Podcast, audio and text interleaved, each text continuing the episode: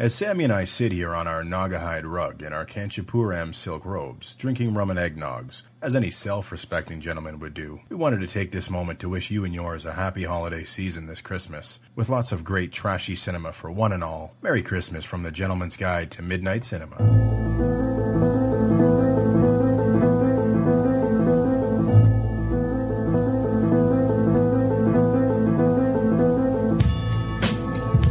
Listening to The Gentleman's Guide to Midnight Cinema with Big Willie and the Samurai, bringing class to trash since 1977.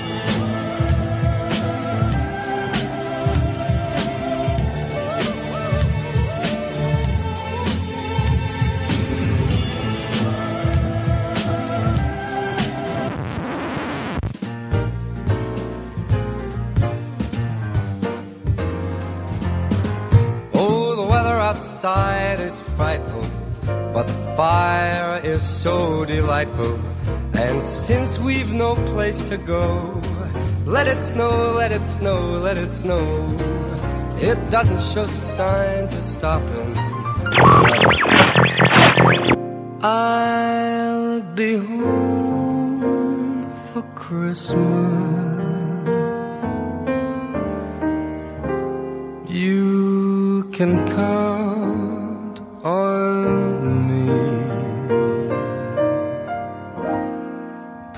Have snow and mistletoe and presents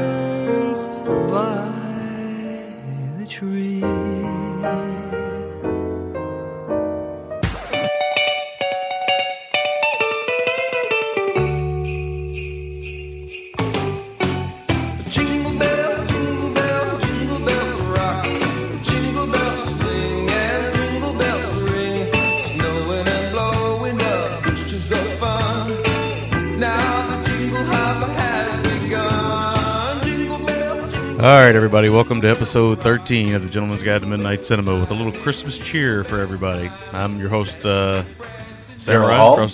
what was that? I thought you were going to say I'm your host, Daryl Hall, and I would, of course, say I'm John Oates. There we go. I could grow a mean uh, John Oates mustache.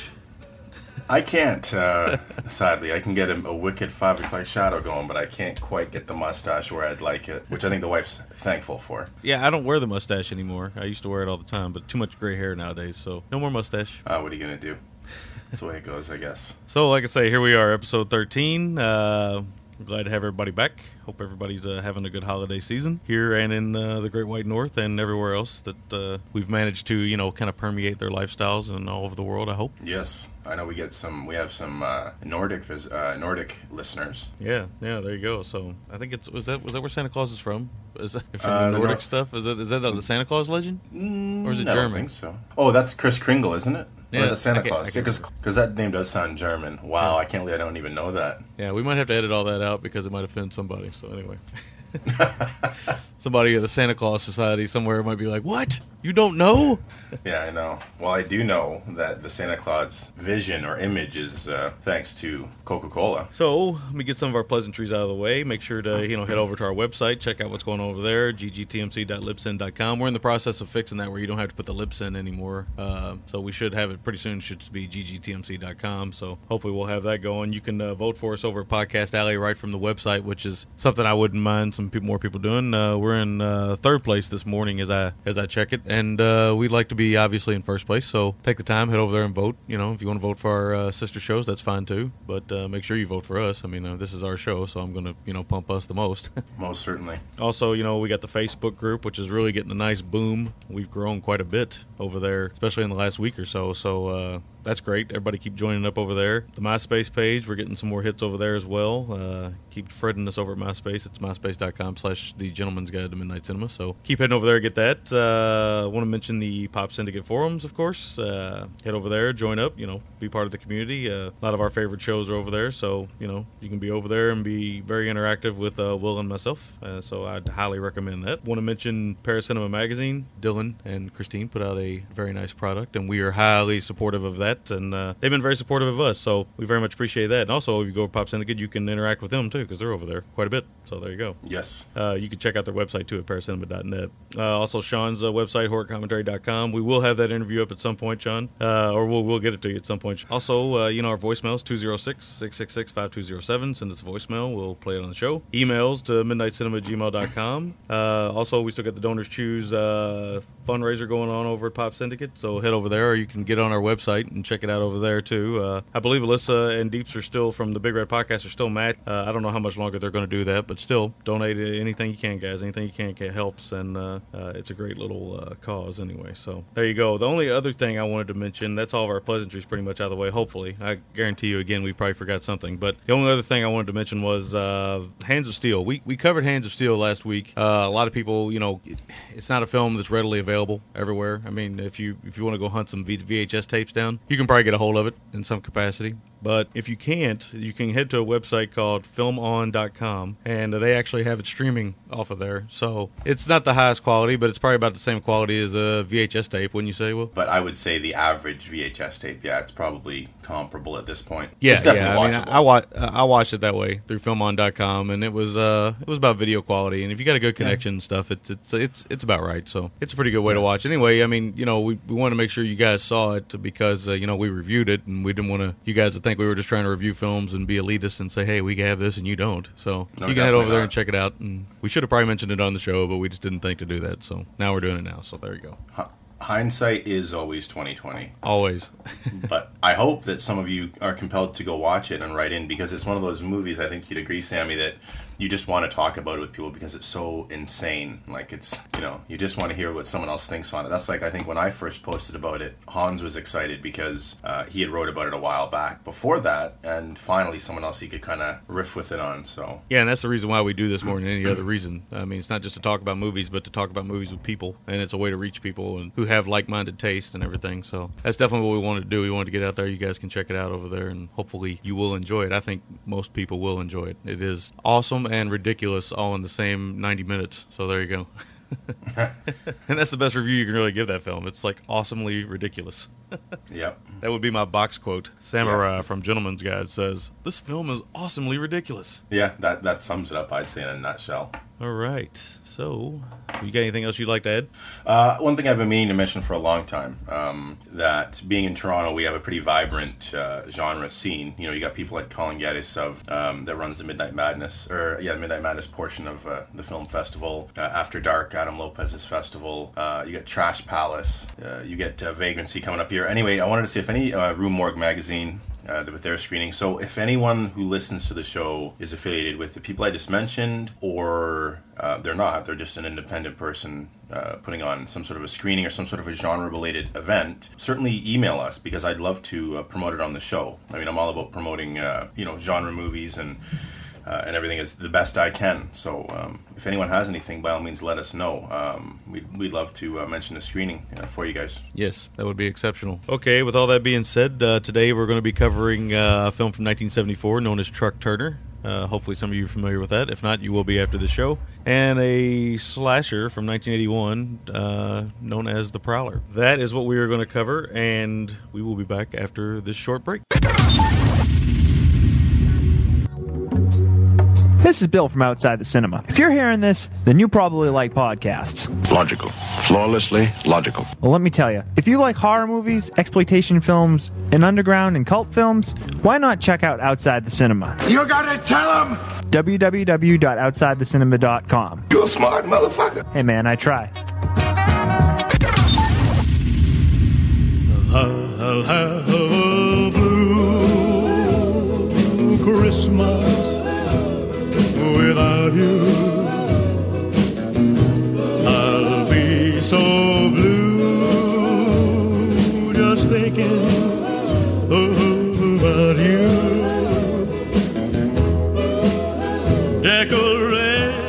All right, we are back from break.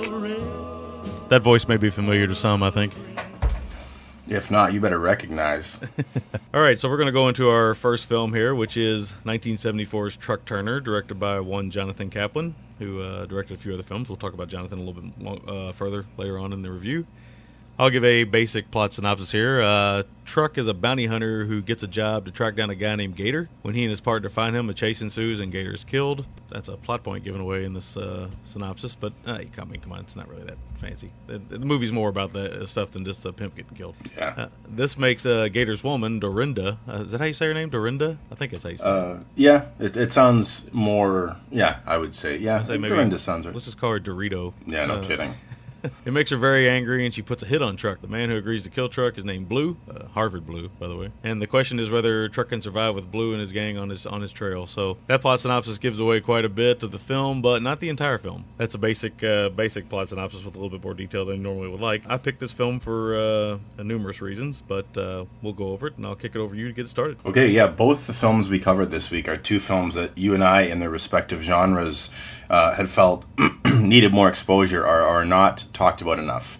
Right. This one, of course, being from the black exploitation genre, really does not get enough. Again, it comes back to everyone always hyping up Shaft and Superfly and all this. This, again, I'll go on record, is, is definitely better a better film than Shaft. You know, uh, I'm really glad that we covered it and that you picked it because I think with with either film this week, if you hadn't picked this, I would have, and if I hadn't picked The Prowler, you would have. So Right. let me get that out of the way. Um, That is true. right off that right off the hop because you and I are both big fans of these two films. Well, first thing you know, you're going to get Isaac Hayes uh, in the the titular role of Mac Truck Turner, which is a great name. I was going to say Mac. Well, I guess I could say Mac, uh, but Isaac is uh, is of course great in this film. Um, you know, he's one of these guys that he has a look, he has a presence about him. Um, you know, he's a big guy. I mean, he's what is he? Probably about six four, six five. Yeah, yeah, he's kind of a tall, uh, intimidating look uh, to him and everything. I've always liked the full beard with the bald head. It's always an interesting look. Yeah, I think Kimbo Slice uh, is inspired by Isaac Hayes because Isaac was the original bald man with a big beard.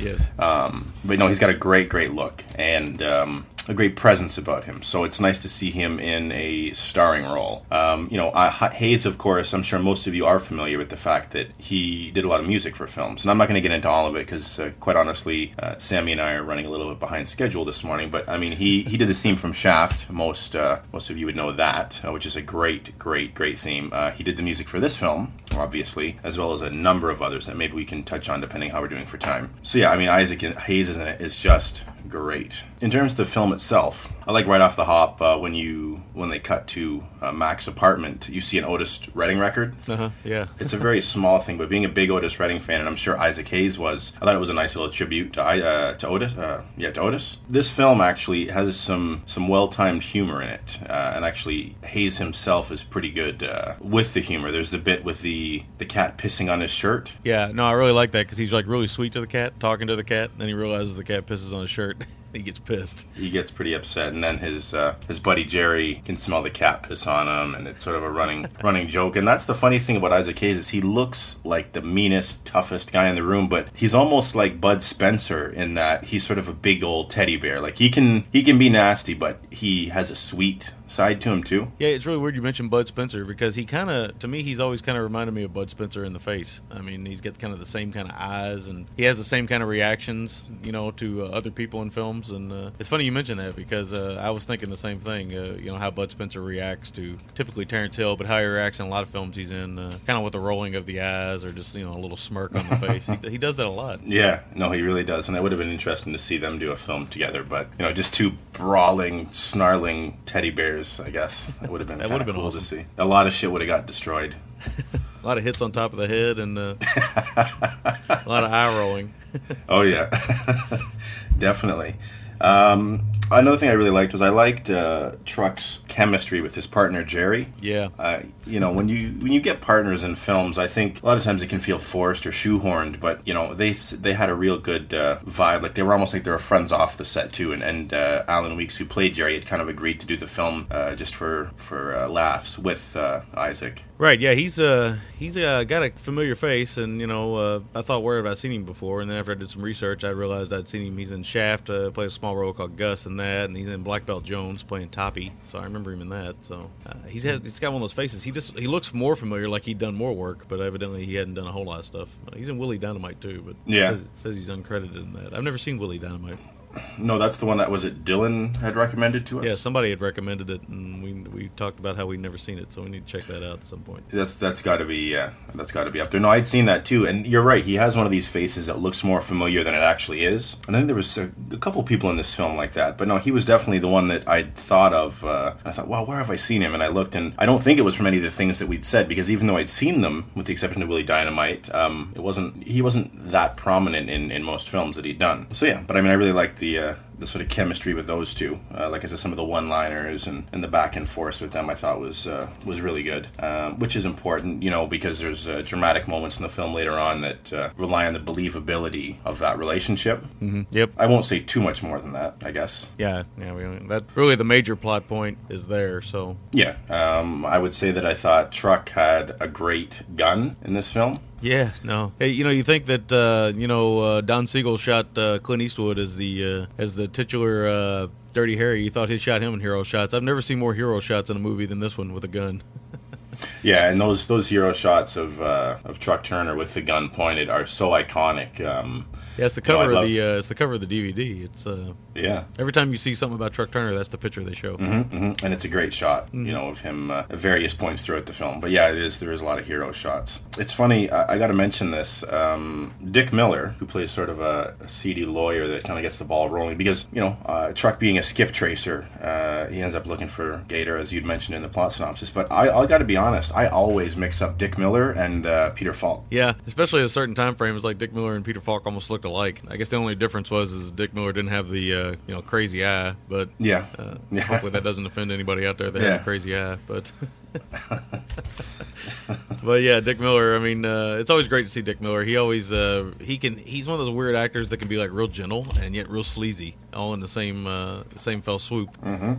And uh, he got some great uh, out. He got his lawyer costume or his outfit is. Uh, oh man, that's some. He just look, he just looks like a trashy lawyer immediately when you see him. Fogarty, yeah, Fogarty, lawyer Fogarty. Isn't he wearing like a pink or uh, like a sort of a, a, a salmon colored blazer? I remember there was something about it that was just really garish. Yeah, I'd say it was kind of like a salmon or almost like a peppermint. wasn't very subtle. No, he could have For- been. He could have fit in just fine with the pimp funeral, which uh, Yeah. we'll talk about a little later. Oh, we most definitely will. Yeah, the role I remember him before we get off Dick Miller most uh, fondly is uh, in Gremlins. yes, Because yeah. as a child, that was one of my favorite films. and a lot of Joe Dante movies because Joe uh, loved him or loves him. Yeah, yeah. Well, there you go. What else do I got here? Uh, I, I did want to talk about the salon for a quick moment that Dorinda operates out of from time to time. The black and white salon. Uh-huh. God, that that thing. You, your eyes. I mean, being the '70s, the floor was was your checkerboard floor, but then the the wallpaper was this black and white paisley meets 3D picture meets I don't know what. I mean, I always get a kick out of seeing '70s uh, interior decorating because I mean it's just so fucking busy. You know. Oh, that's that's so true. My favorite thing about the salon is that every woman in the salon thinks Truck is the shit. Oh, they think he's uh yeah, they just think he's the, the, the primest piece of beef on the block. And I'm like, you know, Isaac Hayes is a is a cool guy and everything, but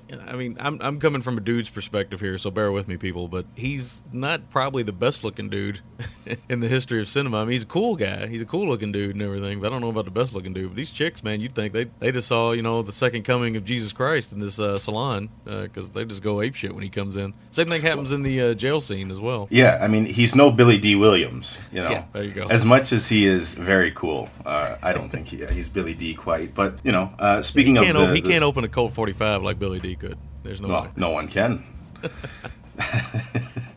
I, I thought in the uh, in the salon there was a great line, a couple great lines, a couple good exchanges with uh, Mac and Dorinda. Uh, he goes up to me and says, "You Dorinda," and uh, she says, "Who wants to know?" And he goes, "Since I'm asking, it must be me." Or just uh, his delivery of it, I guess, because I kind of bungled it up, but his delivery of it uh, was kind of sharp and it was it was kind of comical. Yeah, that's what Isaac Hayes does well. He did that, uh, kind of smart alecky type of uh, acting, and uh, like you know he's a real badass and stuff. But there's a lot of good timing in here, even between him and Nichelle Nichols, who we, we we didn't really mention her, but she plays Dorinda, and most of you might, well, most of you, probably almost all of you who have any familiarity with Nichelle Nichols will know she was uh, Uhura from uh, the original Star Trek series. So this is a totally different performance from her. Let me just say that, and and and add some of the some of the greatest moments in this film, and some of the most uh, greatest moments that I don't think were meant to be comedic, but come off that way.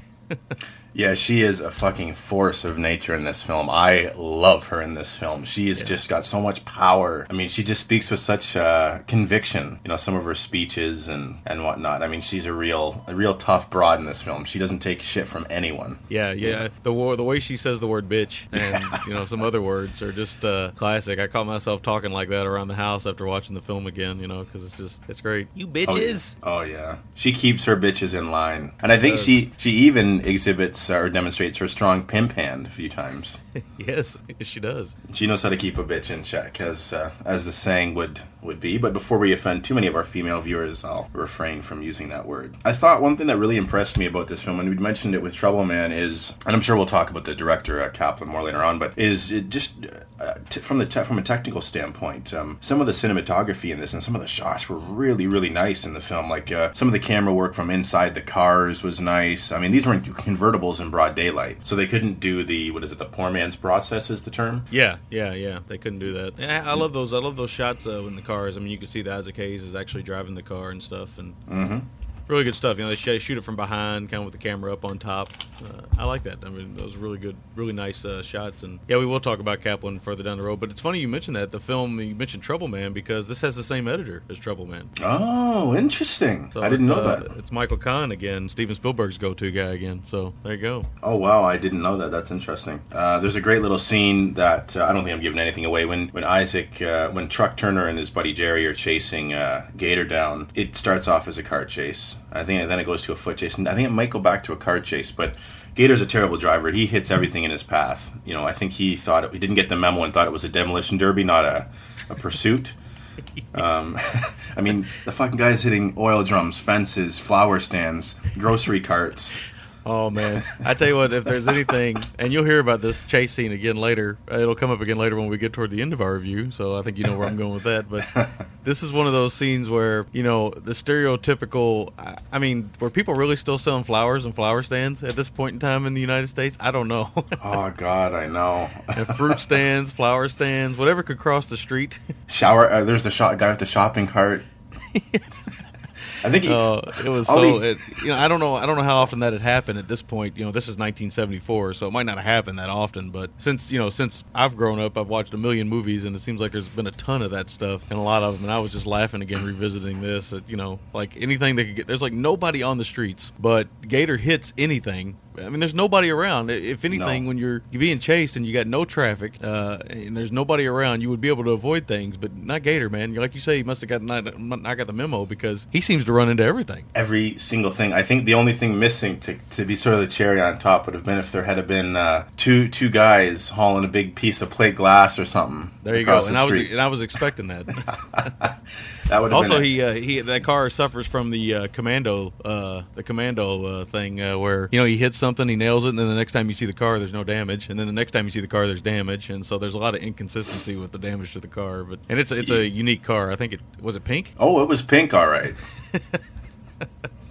it was pink, very pink. Yeah, but that was kind of comical. I mean, even you know, in that scene in, in between the, the two car and foot chases, there's a great little barroom brawl. It's a nice, uh, nice little uh, brawl. I mean, you know, that's with, the thing. with that, a weird with a weird ending. I don't understand why. I don't know if I should give it away or not. I think I should. I don't think it's a plot point. no, I don't think you're giving anything away. That's it's not like it's the the joke that the whole movie hinges on, right? I don't think you're giving anything away to, to talk about it. It's a really odd touch that Truck tells them all to pull their pants down, and then they leave, and the guys are all standing at the bar with their pants down. Wouldn't you have pulled your pants up the minute Truck left? you would think. But now they're all just standing there like, I can't believe that was Truck Turner. Yeah, I know. I know. And their pants It's- are down around their ankles. It's, it's, Yeah, like- it's, it's very funny, actually. They're kind of leaning on the bar, drinking. Yeah, just pants around the ankles. They all got the was- tidy whities on. Oh yeah, exactly. I love when uh, when Truck kicks that guy through the phone booth. Oh, yeah, that's nice. Oh, I- that's the one thing again. Getting back to the technical standpoints, because I'll jump around a lot. God, I mean, the use of slow motion in this was really good, really good. Like when he kicks that guy through the phone booth, just to give everyone a visual. Um, the guy's in the phone booth. Truck step back, steps back, kicks him, and the guy kind of goes through the, the the piece of the frame. Like his ass goes over the piece of the frame, and he kind of gets wedged out of it, and then lands on his back. And it was pretty impressive, man. Seeing him kicked right through that thing. Uh, even um, with again, we didn't give anything away by saying this. When Gator gets shot, uh, so the squibs they use and the slow motion, uh, it looked really good. It was really impressive. Yeah, very peck Peckinpah esque. Oh, yeah. the squibs.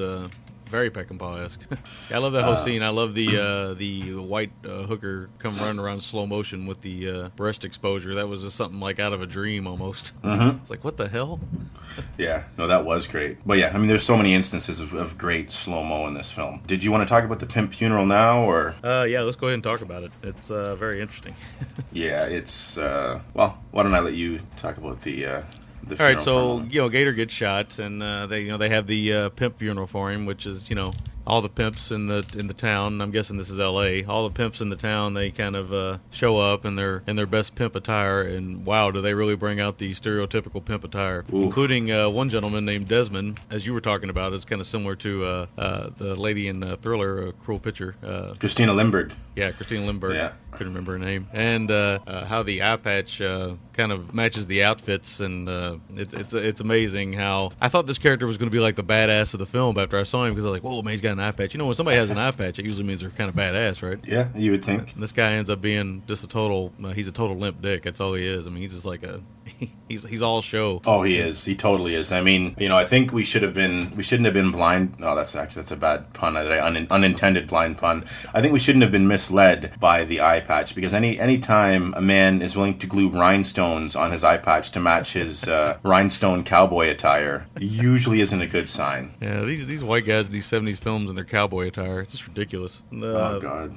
But anyway, they they have this you know funeral and all the ladies are there and they're kind of upset and all the fellow pimps come up and they have these shots where they're looking down inside the, the casket and they you know they always shoot up at the pimp and stuff and and then Yaphet Kotto shows up. Um, Harvard Blue. He shows up, and the scene's set up really well. I mean, you know, you think he's going to walk up, and they're going to do the same thing, and he walks up, and he looks in, and you're like, oh, okay, well, you know, Yaphet, uh, he must be the man. He's just paying his respects to Gator, and then he proceeds to spit on the camera, uh, which was a nice touch, and I did not expect it the first time I saw this film, and kind of, you know, I was like, whoa.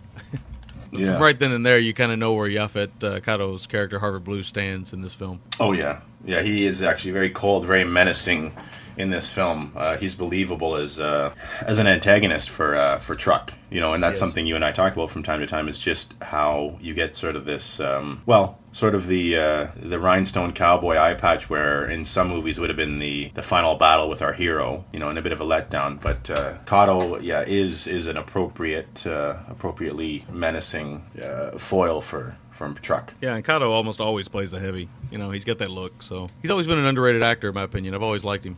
Oh, I really like him. He's done a lot of stuff. Uh, he's been on both sides of the badge, uh, to use that saying. Uh, Yeah, you know, he is. very interesting. But no, he was in the Running Man. He was good in that. Yeah, he's great, man. I, I like Kotto a lot too, and I, I'd like to revisit some of his stuff that I haven't seen or visit. I should say, not revisit.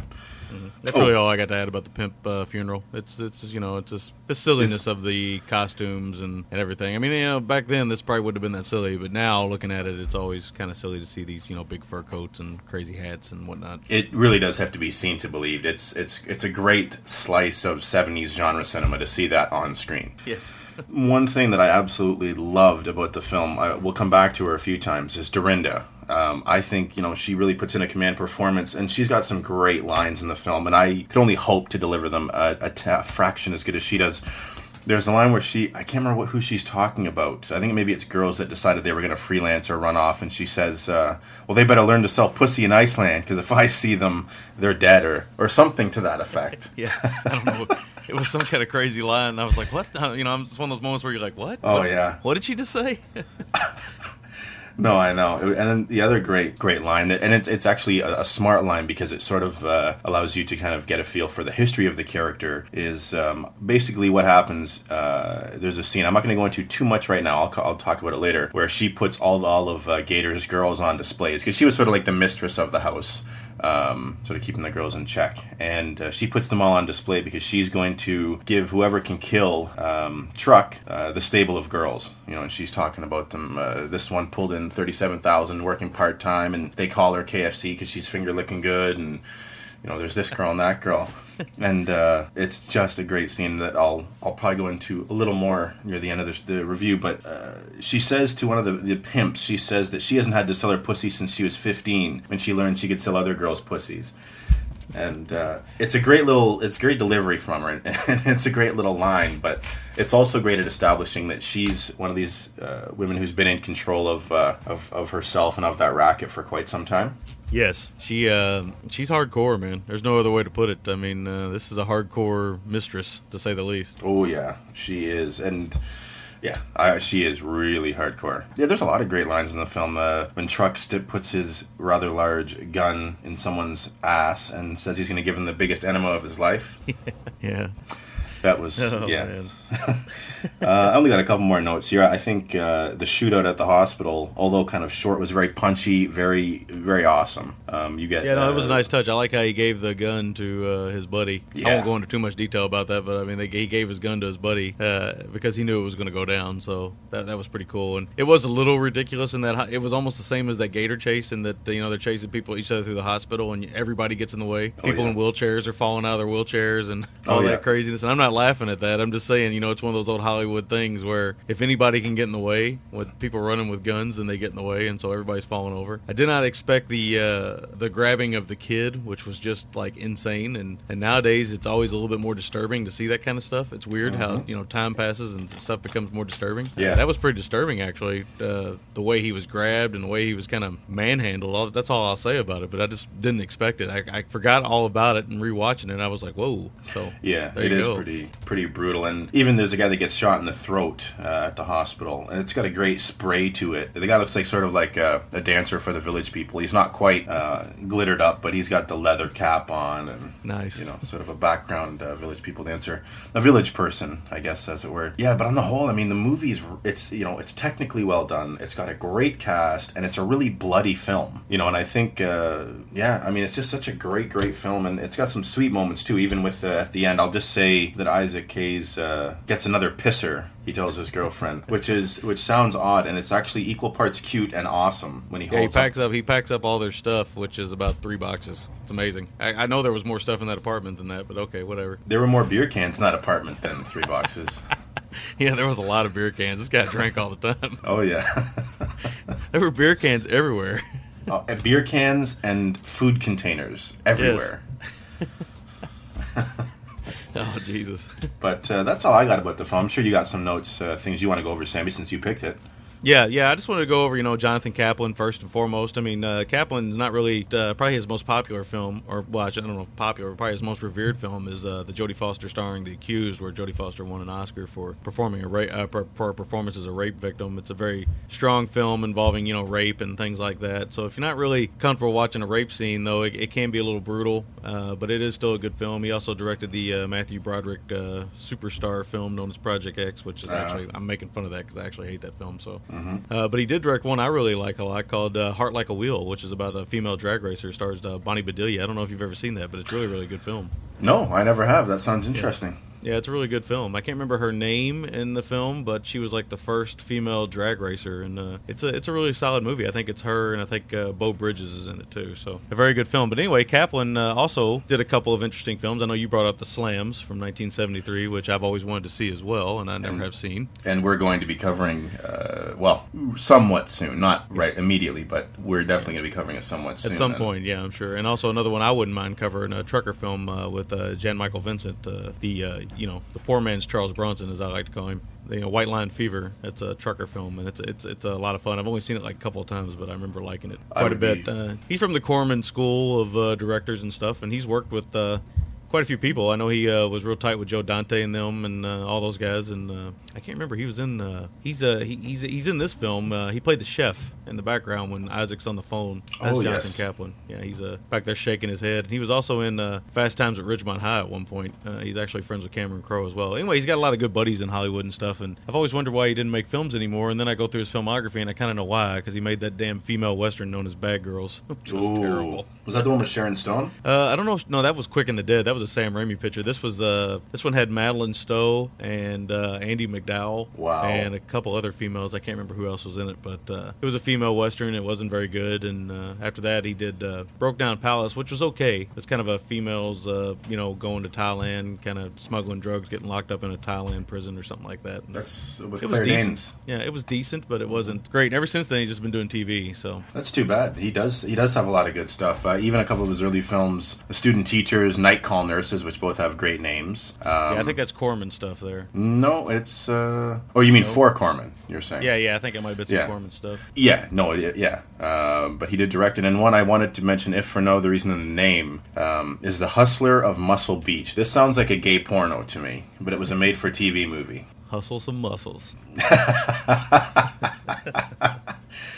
yeah, but Kaplan, uh, you know, he's he's he's a good director. I mean, if anybody's seen The Accused, I mean, it's a very very competent film, and I and I wonder why he hasn't made more movies. But uh, you know, it's just one of those things where sometimes in Hollywood you make a couple of duds, and uh, next thing you know, you're working in TV and stuff. So hopefully he'll get back and start making some films because, as we said, Truck Turner is probably one of the, and we we will both agree on this. We'll probably say it's probably one of the five best black exploitation films ever made, and there's a lot of black exploitation films. So, and this is one of the best ones. Period. So it's all action. I mean, there's some downtime here and there, but mostly it's it's almost all action. It's never I, I never found it boring. Even rewatching it, I thought you know I've seen this you know several you know several times, and I got to rewatch it for the show. You know, you usually think oh I'm not really excited about that, but then I sit there and watch it, and I mean it just sucks you right in because it's a lot of fun. Yeah, it's a very, very pacey movie, and I think that the editor you talked about, Michael Kahn, has something to do with it. Kaplan obviously does, and yeah, I again, like you, sometimes when you got to watch a movie a second time, and you may like the film, but when you got to watch it a second time and take notes, it's it's not a drag, but it, it's not as fun. But this movie was just as fun for me now, and God, it just it never stops, other than you know for maybe a couple minutes at a time. You know, you never think you're never looking at your watch thinking, oh come on, let's go. You know, it's just pacey from start to finish. Yeah, and the, you know the music helps. I mean, uh, Isaac Hayes did the score to this film, and he scores it well. The action scenes are scored well. The uh, you know the theme song is good. All the music's really good uh, in the film. Uh, I really liked. Uh, I really liked the, just the feel of the uh, the gang of guys that Yaphet Kotto called in. He calls them what he call them? The insurance company? Is that what he called them? Yeah, I think so. Yeah, he calls them the insurance company, and uh, basically this is like a group of hitmen. And uh, there's a couple familiar names in there. The only one I can really think of off the top of my head is Joe Dante. Uh, you know, like I said, Kaplan had worked with Dante before, but there's this, there's these all these tough thugs, and then there's this one fat, uh, and I'm gonna you know say Italian is I'm not saying it in a uh, you know way that's uh, offensive. I hope, but this is what this guy looks like. He's like some fat Italian like uh, loan shark or a car salesman's what he looks like. But evidently he's an efficient hitman. So whatever. He, he, I don't think that's offensive. I mean, you know, my wife's Italian, and I don't, I'm not offended by the fact because let's let's you know call it like you see it. He looked like he was a fat Italian guy. I mean, He did. I mean, like a real, just you know, just he's he's a stereotype is what he looked like, but he just didn't fit in with the rest of this gang of uh, killers. no, Uh, no. One of the other pimps we didn't mention was uh, an actor known, known as uh, uh, Stan Shaw. Uh, Stan Shaw's been in a lot of films uh, since this film. I can't think of any off the top of my head, but he's been in a lot of movies. Uh, he always he's a good character actor. He was in the he was the boxer that had a I think a, a speech impediment in Harlem Nights, the Richard Pryor Eddie Murphy movie. I, I have I have not seen it actually, so I don't know. Yeah, it's not really a great film, but uh, he's in that and he's pretty funny. But he's been in a lot of stuff. He might have been in Fried Green Tomatoes, which I don't even know if I should admit that I've seen that. But anyway, You shouldn't because I have not seen that. there we go. Oh, he was in TNT Jackson though, in Darktown Yeah, yeah, Strutters. yeah. He was in TNT Jackson. He's uh he's been around. I mean, he's, he's been acting quite a bit, but he's always like that guy. He's he's got one of those faces like, oh, it's that guy. And this one, he's got an afro, so he looks a little different. Let me see because I think if I recall, this was the guy. Is he slim with an afro? uh, he's Fontana. I remember that name only because I, I actually know somebody that lived in Fontana, California. But You know, actually, okay, I remember him now. I had to look up the picture. So it's who I thought it was. Um, Mm-hmm. He looks like a slimmer. Uh, back then, in this picture, he looks like a slimmer version of Bernie Casey. Yeah, yeah. He usually plays a boxer or something in a movie. He was a boxer in Harlem Nights. Oh, I remember what he was. He was a boxer in uh, Snake Eyes, the Brian De Palma film with uh, Nicolas Cage too. Oh yeah, yeah, yeah, yeah. Yeah, there's a lot of familiar faces in the film. Uh, Scatman Crothers. We didn't mention Scatman Crothers. He's he pops up with a wig. Yes, he certainly does. And of course, you know, Scatman has the, one of those great voices, and I love Scatman Crothers. Always have. I've been in love with him pretty much since The Shining, and every time I see him in something, I just like you know I love the guy because he's always just he's got one of the most unique deliveries of dialogue, and, and he's just a real character. Also, uh, Chuck Cyphers is in this film. He played the drunk at the uh, bail bonds place. A lot of people will know him as uh, Sheriff. Uh, uh, I can't remember his name, but he was in the original Halloween. He's in a lot of uh, John Carpenter films. Oh yeah, yeah. You know, you're absolutely right. Uh, He played the weather guy in the fog. To go back to something we covered, but it's always hitting on Stevie Wayne. Good old Chuck Cyphers, guy- Sheriff Brackett. That's who he is, Sheriff Brackett in Halloween. Yeah. So uh, yeah, he pops up in a lot of films, but uh, most notably for uh, uh, John Carpenter films. I thought it was kind of interesting that he played a drunk in this. yeah. Oh no, certainly it was. And really, that's about all my notes. I mean, I really don't have a whole lot. You pretty much covered everything I wanted to say. I will say that uh, there are some really interesting scenes in here, and then of action and uh, violence. And uh, I'd highly recommend if you're into you know nice violent little action pictures. This is a this is a good one. Uh, there's some really good payoffs with some nice violence and things, and uh, it's just a real lean and mean film. Uh, all killer, no filler, as we like to say over here at the Gentleman's Guide. That's correct. And you get a lot of you know hookers and pimps and, and big gun hero shots and uh, a stabbing involving some scissors. It's, it's just it's a it's a lot of fun. This movie's just a blast. So Oh yeah. I'll I'll kick it over to you and let you uh, go ahead and give your MVT and your uh, make a break. Okay, like you'd said, it's just a great, great piece of film. Um, you know, it's it's the thing of it is, it's got all the exploitable elements or the sleazy elements that you like as a genre fan with the blood and, and the hookers and the costumes and everything. But it's all done very technically well, as we've said. And just to, I want to echo that one more time in terms of the cinematography, the direction, the acting, etc. So yeah, I highly recommend everyone to check it out. Uh, my make or break scene is um, I wanted to say Queen Bee. That's not her name. Uh, Uhura. Um, Dorinda. Dorinda. Yes, uh, Dorinda's speech. Dorinda. Dorito. Dorito. Uh, her speech to her speech to uh, the ladies when Gator first dies, and they got an awesome glamour shot of Gator up in the background. It- her speech to them basically just saying that she's gonna still rule with an iron fist, and if these women think they're gonna anything's gonna change, they're dead wrong. That was just, I mean, again, just such a great, great scene in the film. You know, she really uh, she brought her A game for this, and you know, and, and I said it to you last night uh, talking about this off the air. It's nice to see people play roles sometimes that are complete opposites of what they're used to because they can really run with it. Yeah, yeah. She really goes the complete opposite way of Uhura. Let's put it that way. Oh yeah, yeah, and just a great, great scene, uh, just over the top. I mean, talking to these uh, these uh, hookers. So that was my make or break scene. My MVT. Um, well, Dorinda or Nichelle Nichols was so good in this that I, for a moment, thought, oh, I got to make her my MVT. But that wouldn't be fair to number one Isaac because Isaac does the score and is Truck Turner. Um, but then I thought about it even more, and I thought, you know what, Isaac singularly isn't going to be my MVT either. It's going to be the the principal cast of this film. Um, you know, to have such a great, strong cast from top to bottom, uh, for me was the most valuable thing about this film because all the perform all the performers put in great performances, um, start to finish. So that's really my MVT of the film. Um, and as for a score, I'm going to give it an eight out of ten. I think it's an excellent film. Uh, I think anyone who's a fan of action or 70s uh, of black exploitation certainly and, and genre film should love this film. It's like you said, it's lean and mean. Um, just a great, great film. Nice. Yes. All right. So I'll go over things I like about it. Uh, my make or break scene is the car chase involving Gator and uh, Truck and his buddy. So it's a it's a lot of fun. It's hilarious at the same time, very entertaining. It's well shot. Uh, I love that they get out of the cars and run through the water treatment plant. They do a little duck and move. A little uh, Gator kind of tricks them. And then they come running again, uh, back out, and they take the, they take his uh, his partner's car. They take uh, Jerry's car, Jerry's uh, wife's or his girlfriend's car, and uh, that really pisses Jerry off. And then they they get very forceful with the truck driver, and that truck driver, I think uh, the guy driving the Dodge truck, he has a lot of fun. Uh, it's just a lot of it's just a really fun action scene, and it's really well shot, really well set up. And again, to go back to Michael Kahn, really well edited. You can see why Spielberg eventually would use this guy on just about every film he ever made. So I mean, even making these cheap exploitation pictures, this film is put together really, really well. I mean, this is the second time now his name's come up with a black exploitation picture we've covered, so it's obvious this guy was cutting his teeth in the low stuff, but you wouldn't be able to tell because this thing shot. I mean, well, it's cut like a Hollywood picture, so it's really you know a high class Hollywood picture at that. So very good stuff. My MVT, I didn't want to go with Isaac Hayes, but I can, I kind of cannot go with him. Uh, I was going to go with Kaplan. I was going to go with Nichelle Nichols. I liked her a lot in the film too. I was even going to go with Gator at one point because he, it's like one of the sleaziest and, and ugliest people I've ever seen on screen. Paul Harris. Yeah, he was sleazy and ugly and just nasty, foul. the worst, the worst, ugliest pimp. And it's funny you mentioned that glamour shot because I'm like, why would anybody hang up a big, you know, five foot mean- by six foot picture of one of the ugliest actors in the history of cinema. Yeah, You know, tell me so- about it.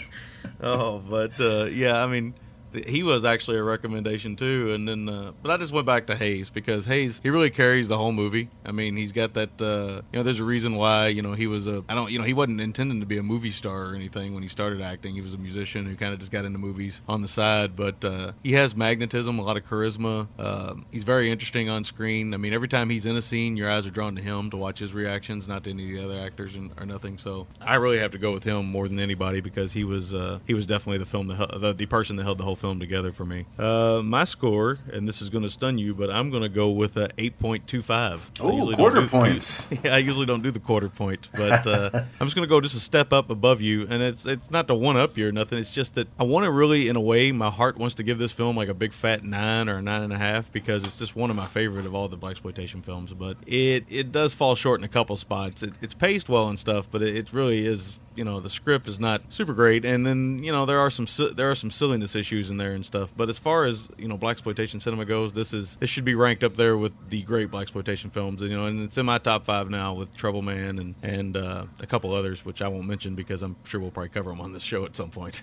exactly. so that's that that's pretty much where I stand, and uh, I definitely recommend anybody check this film out. I mean, this is something we want, and I've actually I've actually can say that I've seen this on the big screen. Uh, one of the local theaters here has actually showed a retrospective of uh, black exploitation films before, and they were showing this, and I actually got to see it on a big screen, and it plays really really well and for an audience, as you could imagine. Oh wow, that you're really lucky. I've never, unfortunately, got to see it on uh, on a big screen. That's awesome. Yeah, it was one of the few one of the few little nuggets of greatness that actually happens down here in the South. Is that occasionally somebody will get a wild hair up their ass there and decide, hey, I'm going to actually show a film that uh, you know people might like.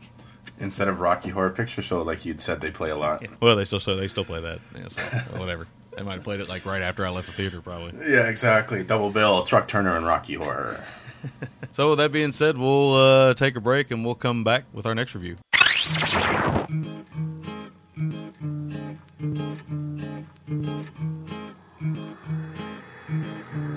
This is Alyssa from Big Red Podcast, inviting you to listen to our show about pop culture, TV, and cool stuff that we talk about every week, right, Derek? Well, you know you love it, and we talk about it. And if you haven't been listening, here's what you've been missing out on. And by a lot, I mean there are several shows to talk about, none of which were especially good. You know, it seems mostly. Uh, what I'm learning is a lot of things to take a lesson from One Tree Hill, and I never thought I'd say that. He also has a magnificent head of hair.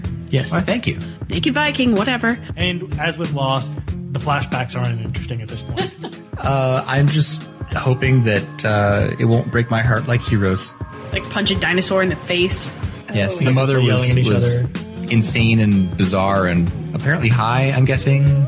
I learned a lesson today about karma. the man who can't feel pain shouldn't be dealing with hot liquids and whatever. Right, hitting old man, and why are you not winning?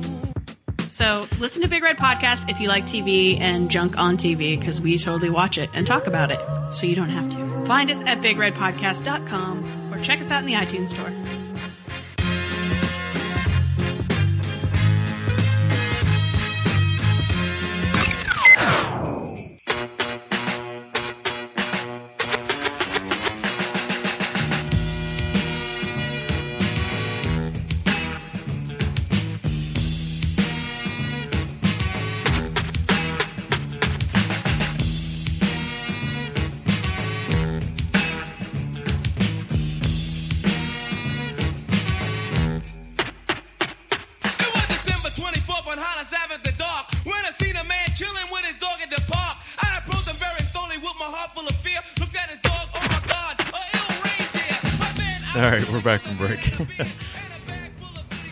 uh, that song always makes me smile.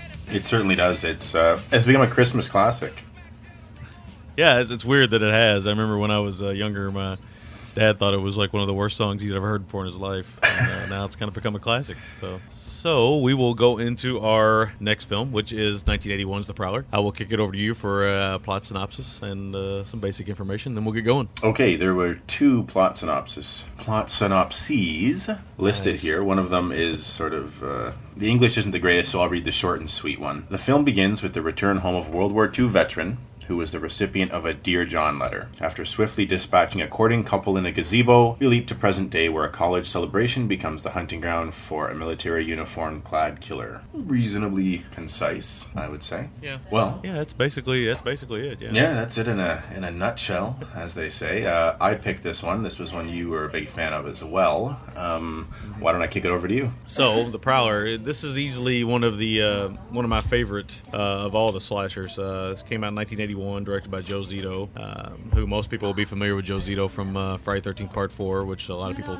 think is one of the best of the series. Which i it is. I agree with that. It's one of the better ones. Yeah. Really, the thing that I find the most interesting about the Prowler, looking back on it every time, is how well uh, Tom Savini's uh, practical effects hold up after all these years. I mean, you're talking about a film that's what 27 years old now, Mhm. and uh, I think that's right. I think my math's right there. It is, yeah. I think it, 27 years ago, and uh, you know this is maybe some of uh, Savini's best work he ever did. I know he personally uh, thinks this is his uh, his uh, kind of uh, tour de force, kind of his uh, his moment of glory. I mean, I know he's done a lot of special effects in a lot of very popular films, but he really likes this one the most on a personal level, and I can hardly argue with him on that one. I mean, he's done a lot of great stuff in a lot of great films, but this one, the effects are really, really great, and the very you know magic trick esque the way he likes to do things, and uh, some really really good stuff in here. The all the uh, this is a slasher film, so I'm definitely not giving anything away. But all the kills in the film are very creative and very interesting, and uh, you don't really see the cuts uh, that you normally would see in a lot of the films. You know what I mean? I like that. Uh, also, it's kind of got some alternate titles, which uh, the graduation is one, which I could see that one, but another title I see on here is Rosemary's Killer. What the hell? That's clearly capitalizing on a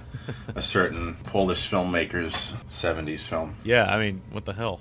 yeah, even the graduation, that's a bit generic, I think. Yeah, yeah, yeah. Well, yeah, it is, but it totally sounds like a uh, uh, like a slasher film, you know, type thing. You know. Oh, certainly. So that, I, I could see that being made. I don't know. There was wasn't there a slasher film called Graduation Day? Maybe there was. I don't remember. Ooh, that does ring a bell. I don't know. I'll have to look that up while you continue to discuss the film. Yep. So uh, you know, watching this film again, uh, I realized you know, and the transfer is really good on the Blue Underground disc, but that I own. And but uh, wow, we had talked about this off the air, but uh, I don't know what kind of filters they used to shoot this movie. But this might arguably be arguably be the softest movie I have ever watched. I mean, it's almost to the point to where they just put I think they just put Vaseline on the lens and shot the whole movie that way. Yeah. Uh, it, it is so in some spots it is so blurry and soft. It's like it almost takes you out of the film a little bit. You know what I mean? You and I had said uh, we were talking off the air about that. We were both kind of marveling at how how soft uh, the lenses were, or whatever, and the lighting and stuff. And it reminds you of a very early '80s music video, or um, the last two minutes of Carrie for 90 minutes consecutively. You know, just really soft. Yeah, it's funny that uh, that uh, Savini considers this some of his greatest work, and yet Zito tends to think that uh, the film looks kind of fake and hokey. Seriously? Uh, yeah, it's really weird. I mean, I've, I've read that and a lot of stuff I've read about the film that uh, Zito has never really been. I mean, he likes the he likes the film that he made, but he just feels like the effects were never really that great. Uh, he always felt like they were cheap looking and stuff. But I always find that amazing because they really are some of Savini's best stuff. I mean. Practical effects were you know there's only so many people that do practical effects well and Savini's one of the best. And and uh, this one definitely pulls through in, in so many ways with the practical effects. There's a great there's some underwater stuff. There's uh, I don't know a knife through the head. There's all kinds of craziness uh, I love I love the uh, weapons that the killer uses in this film. Uh, for some strange reason. I can understand the machete or sword like thing he uses, uh, maybe, but I don't understand where the pitchfork comes from. I don't either. I I'm trying to think what military application it would have. Um, mm, I don't know. Maybe no, it doesn't. Tossing hay, maybe. Tossing hay, hay in Europe. I don't know if that was the case. Oh man, I- yeah. I mean, I'm just like, why does he keep using a pitchfork? You know, it just doesn't make any sense. But I mean, it only makes sense in the way that yeah, this would be a painful way to to be killed. But uh, you know, and it makes for some good effects, obviously. But it just doesn't make any sense. There's no. I mean, and I, I'm still trying to figure out the Prowler's costume too. I Mm. think it's I think it's a World War II uh, like a gas mask type of outfit. That or Maybe? it's something. No, I was thinking more if they were, you know, it was fighting in Tunisia or a sort of a, a place with a lot of sandstorms, like northern Africa or something. And some of the military campaigns over there, maybe that shields you from the sand. I don't know. Yeah, I mean, it, it's a weird. Co- I don't even know if it's a mask as much as it's just like a piece of cloth over his face. Yeah, I, I Ooh, uh, yeah, the rest of it is in line with what I would expect for sort of World War II military uh, garb, but Yeah. this sort of uh, green little sack or something, I don't know. I, I'm not really sure what it is. Uh, it's interesting. This is the second film we've covered with Farley Granger in it. Uh, he was in uh, They Call Me Trinity on episode one, uh, playing the uh, the general. I guess was was his character's name in the first one. Yeah. and uh, yeah, and uh, here he is again popping up in uh, the Prowler, and again, you know, he's mostly known for Strangers on a Train and a couple other films. Uh, he must have really needed the work at this point. I'd, I'd, I'd probably assume, but uh, he's still pretty good in all the scenes he's in. In it, the, uh, the one of the scenes that kind of just always confused me about this film was there's a there's a kind of a simpleton in the film, kind of a character that plays like a simple, you know, a simple kind of goofy, kind of like a hillbilly, I guess. And uh, there's one point where, and I don't want to give it away, but there's one point where he is helping out with the prowler and then does something, and there's this longing look between him and this lead actress, and I'm like, what the hell does that have to do with anything? Uh, yeah, I completely agree. It went on far too long. It was almost like, wasn't there sort of a a, a, a long look like that at the end of uh, Lord of the Rings: Return of the King between Frodo and yeah, yeah, King? something like that. or it, it was almost like the slow motion beach running scene in Ten with Dudley Moore and fucking Bo Derek. Uh, yes, it just yeah, just bizarre that it was in there, and it, it's like thirty seconds of them just kind of looking at each other and smiling. Yeah, because there's no there's no setup initially for why that character would do that. No. So I, I you know it just it, like it comes out of nowhere and it's like okay what's going on and then it, it sticks around for an uncomfortable amount of time. Yeah. You're just like what the hell is going on here? Are, are they having a staring contest? Uh, it's just really odd. yeah, it is. Uh, also in the film is Lawrence Tierney, who a lot of people might recognize recently anyway from Reservoir Dogs. Joe Cabot. But uh, yeah, yeah, but uh, he uh, he he's done a lot of films before then. Uh, the other cast is pretty much all kind of run of the mill '80s, uh, you know, TV soap opera actors, things like that. I want to say that uh, you know we watched uh, Truck Turner from 1974, and we made you know we kind of poke fun at the costumes a little bit and stuff. But oddly enough, it's one of those things like you said before. The '80s costuming is just really bad in this film. I mean, and it goes all the way to their hair. You know, I hope Alyssa's listening because I know she likes to talk about hair. The hair in this film is fucking terrible. Oh boy, is it ever. Fucking helmet head uh, London there, who looks like a bad sort of Eric Roberts, Peter Weller knockoff. Yeah, he he reminds me of that dude uh, that played the kind of buff uh, caddy in uh, Caddyshack. Oh, yes, yes, yes, yes. I can't remember that actor's name, but he Oh. would pop up in teenage films every now and then. Yeah, but this guy had a fucking helmet head on him, boy. Woo! Yeah, and that hair didn't move either, man. It was pretty amazing. But uh, yeah, and then the girl, she looked familiar, but I, I don't think I've ever seen her in anything else. Uh, most of the actors in this film are uh, never really did anything else that I can think of. Um, mm, no, no, me neither. I would say very quickly, just to interject. Sorry to cut you off. Uh, Pam, the character of Pam, I, I think the reason she looked familiar to you, well, for me anyway, was that she looked like uh, Laurie Steele from Friday the Thirteenth Two and uh, April Fool's Day. Yeah, a little bit. Yeah, no, I could see that. Yeah, yeah. I mean, you know, a lot of these slasher films, they would cast new actresses and new uh, new actors and stuff, and you know, because it was it was cheap, right? So to do that, and a lot of these actors ended up doing the same type of films over and over and over again, or they look similar to something that was a hit. I mean, this is kind of like America's uh, hanging on to the grindhouse. The slasher film is what I always thought is they were trying to hang on to the grindhouse aesthetic, you know, of keeping the characters kind of similar, keeping the plots kind of similar, and and the Prowler is is a weird one because I find it would be one of the best slashes of all time, but really, when you think about it, the film kind of doesn't make any sense. No. It's kind of, you know, I mean, you got a Dear John letter, so you got a spurned lover, uh, who you find out who it is later in the film, and it just it doesn't make any sense why he keeps doing it uh, after the fact. Makes Uh, zero but, sense.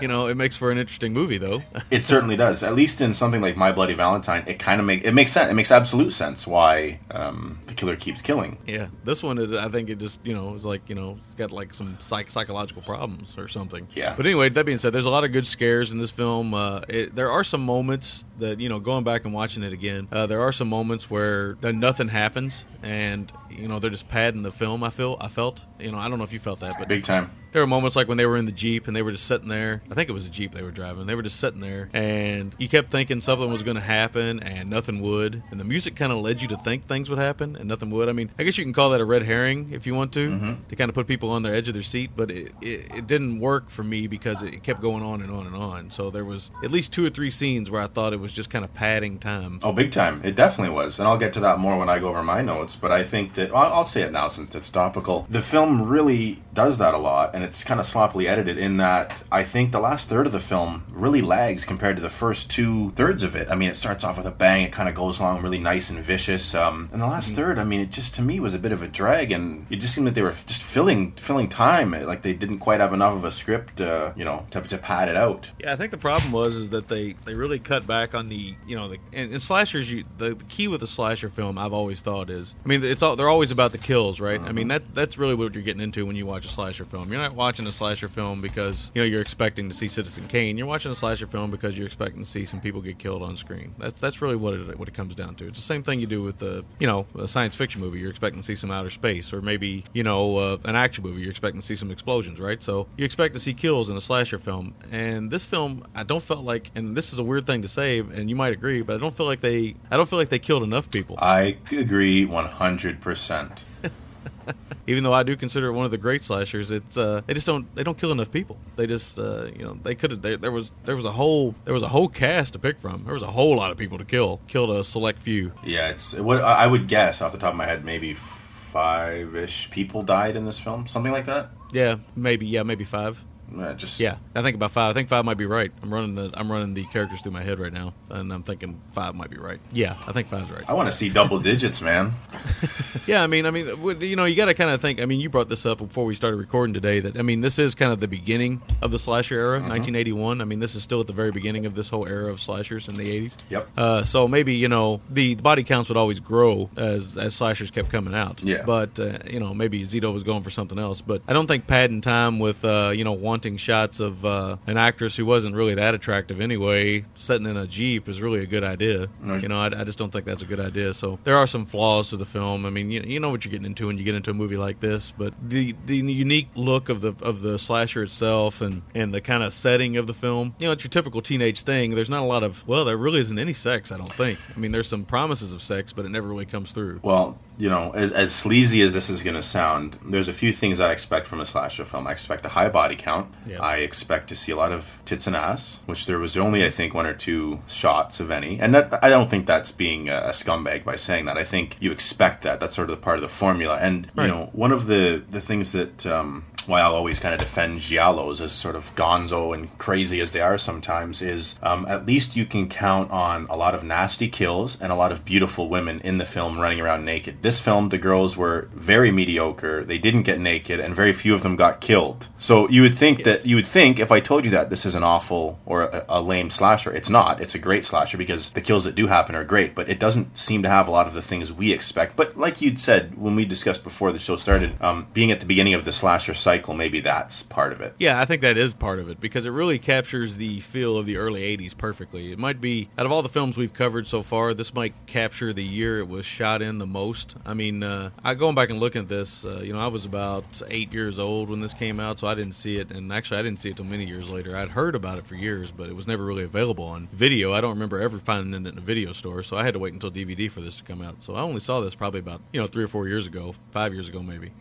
I thought, you know, it really captured that early 80s feel. I mean, not only the clothes and the hair, but just the way films were made then. I mean, it reminds me of uh, the film I did with uh, Bill and Ryan over on Outside the Cinema with um, Hell, Hell Night. It reminds me that it's got that feel of Hell Night, but not as much fun as Hell Night. It's a little bit more of a grimmer movie than Hell Night. Uh, Hell Night's kind of a little bit more fun, even though Hell Night is a very kind of grim movie. But uh, you just kind of have more fun with Hell Night. And again, it, it sounds like we're talking about this movie in a bad way, but here we are. You know, we both think this is one of the great slashers. Yeah. So it's it, it's weird. I, I don't know if if it's because of the way Joe Zito did it, if it's uh, you know the talent there, or if it's just the fact that Savini's uh, gore effects and his uh, practical effects in this film are so good, or is it the name, or is it the way the film is sold? I mean, it's got a great cover. Oh, it has a Uh, great cover. Yeah, it's like one of the great covers, and uh, I, I don't know, I don't know what it is that works about this film, uh, and hopefully our listeners out there, if you guys got any ideas, because I'm I'm assuming that there's probably quite a few Prowler fans out there. You guys can give us kind of any ideas what works so well about this film, because we could banter back and forth about what doesn't work about this film all day long. But for some strange reason, we both have a soft spot for it. So I, I, I can't even I can't even begin to argue why that is. It just it just kind of comes off as it kind it comes off as inept, but at the same time, whenever I want to show somebody a slasher outside of Friday the Thirteenth, you know, Nightmare on Elm Street, or you know the typical franchise uh, pictures, this is always the first one I show people. Mm-hmm. So you know, you would think I wouldn't do that because I'm sitting here saying, "Oh, well, it's kind of slow in spots. They don't kill enough people, and it, may, it might not be entertaining." And and yet, everybody I ever shown it to is like, "Oh yeah, man, I really like the Prowler."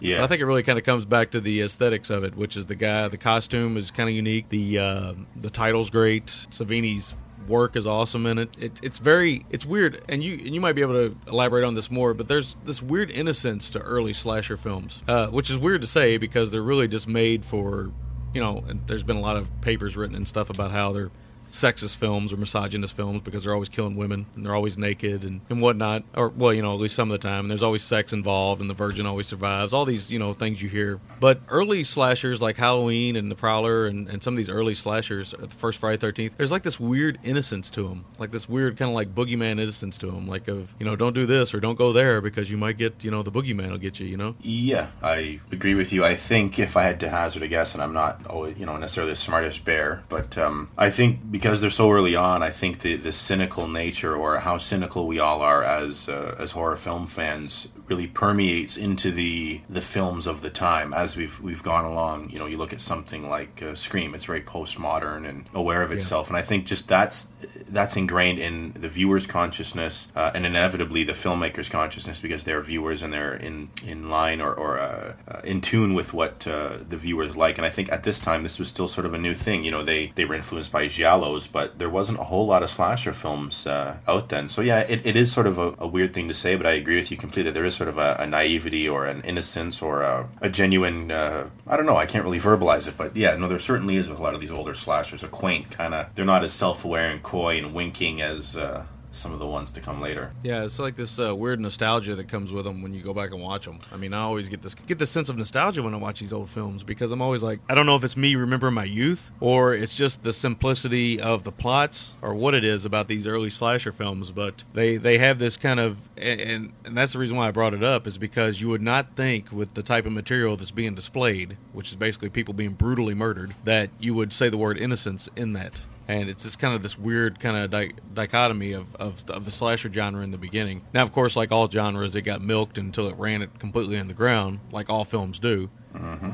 Uh, you know, once something becomes a hit or you know somewhat popular, you know, Hollywood or any country really will just kind of ram it into the ground, Mm-hmm. and that and then that's fine. I mean, I expect that out of Hollywood at this point. I mean, I know it's a business. I'm a realist, but the beginning of any genre is always the most interesting. The beginning of spaghetti westerns is great too because there's this very sparse nature to the beginning of spaghetti westerns that kind of you know eventually would turn into more and more action, bigger and bigger films. Uh, you know, more and more sweat, more and more beards. Yeah. it would just become it would kind of become a caricature of itself Mm-hmm. And uh, that's what slashers became too eventually until they you know they, they tapped out and then wes craven came back and did scream which was basically a comment on all slashers right so and even though i you know i like scream for what it is I do. it's not one of my favorite films of all time but i, I do like it for what it is Yeah. because it brings out an interesting commentary on you know on slasher films you know and how that this genre existed it's, it's kind of like f-13 always says on cinema diabolica that you, there'll never be another giallo because you, that, it, its time has come and gone right Yep. those those days are over. Well, I kind of feel that way about the the slasher. I've seen a lot of slashers since, but they never have ever recaptured The magic. the uh, the the power of the way they were in the early '80s, late '70s. Uh, I know a lot of people like Hatchet. I, I wasn't a big fan, but I know. A lot, I mean, it was okay. Yeah, it was all right. I mean, and it tried to recapture that, but even then, it couldn't recapture that. And I don't know if it's us as a society or whatnot, but whatever the case, it just you know these early films they just have this, like you said, you know, kind of naive sensibility to them, and it's really weird when you talk about a brutal murder picture. Uh, you know, they come across as naive and simple or uh, sometimes. And uh, guys, I want to apologize for saying pitcher a lot. I just recently watched uh, The Kid Stays in the Pitcher again, the Robert Evans documentary, and the guy says pitchers every five minutes, and ever since I've watched it, I can't stop saying fucking pitchers. Yeah, you and I talked about that. I, I like saying it too. Yeah, I feel like Scorsese over here, like, oh yeah, those are great pitches. Yeah, But exactly. really, that's all my notes on it and stuff, and I got a little deep in the conversation again as I'm wont to do. That's good, so, though. Uh, we'll we'll kick it over to you and uh, see what you thought about the Prowler. Okay, uh, a lot of the stuff you'd covered. Uh, usually, whoever goes second, uh, most of their stuff's been covered, and that's fine because you know you and Yeah, I. Yeah, again, the scratching, the scratching of the notes. Yeah. The uh, hang on. Let's let's see here. Okay. Uh, before I get started into my coverage of the film, I did want to first and foremost um, thank my beautiful wife, my mama bear, as I call her, uh, for taking notes for me during the watching of the film. Um, Nice. the problem is when we watch films now, having a son, um, I want to hold him, and I don't get to hold him a lot. And um, my wife has been kind enough to do this on a few occasions now. She will. She, I won't even have to ask her. She'll volunteer. She'll say, "Hey, listen, why don't you hold him, and I'll take notes. You just recite what you want written down, and I'll write it down for you." So uh, I want to thank my wife because it's sort of you know talk about killing two birds with one stone. I get to hold and cuddle my son while she's taking notes for me, you know. So Nice. uh, I want to thank her for that. Not that she listens to the show, but I think you know she still needs to be recognized for that. So thank you again, Mama. Love you. Uh, anyway, that out of the way. Um, I really like the the little sort of newsreel opening. You know, Yeah. I thought that was Yeah. uh, sort of really intelligent uh, for its time. That was a bit of a coy kind of thing that they did, and you know, for its time, was really ahead of its time. I think uh, to sort of put that in. Yeah, no, I don't. I don't think any other slasher I can think of uh, starts that way. No, it's and it's it's almost like it's it's this um, you know before we all became very ironic and aware, like we had touched on um, with slashers and what have you. This was way before anyone else had, had done that. Um, we're in the the early stages of the slasher, and to kind of put that in, that was really interesting. I could be wrong about that. There might be another slasher out there that does that. Uh, if anybody knows, uh, contact us, let us know because I haven't seen all slashers. I've seen a lot, but I haven't seen them all. So I- there might be another slasher that starts with some type of newsreel footage or newspaper type thing or something. And no, Texas Chainsaw Massacre doesn't count. Yes.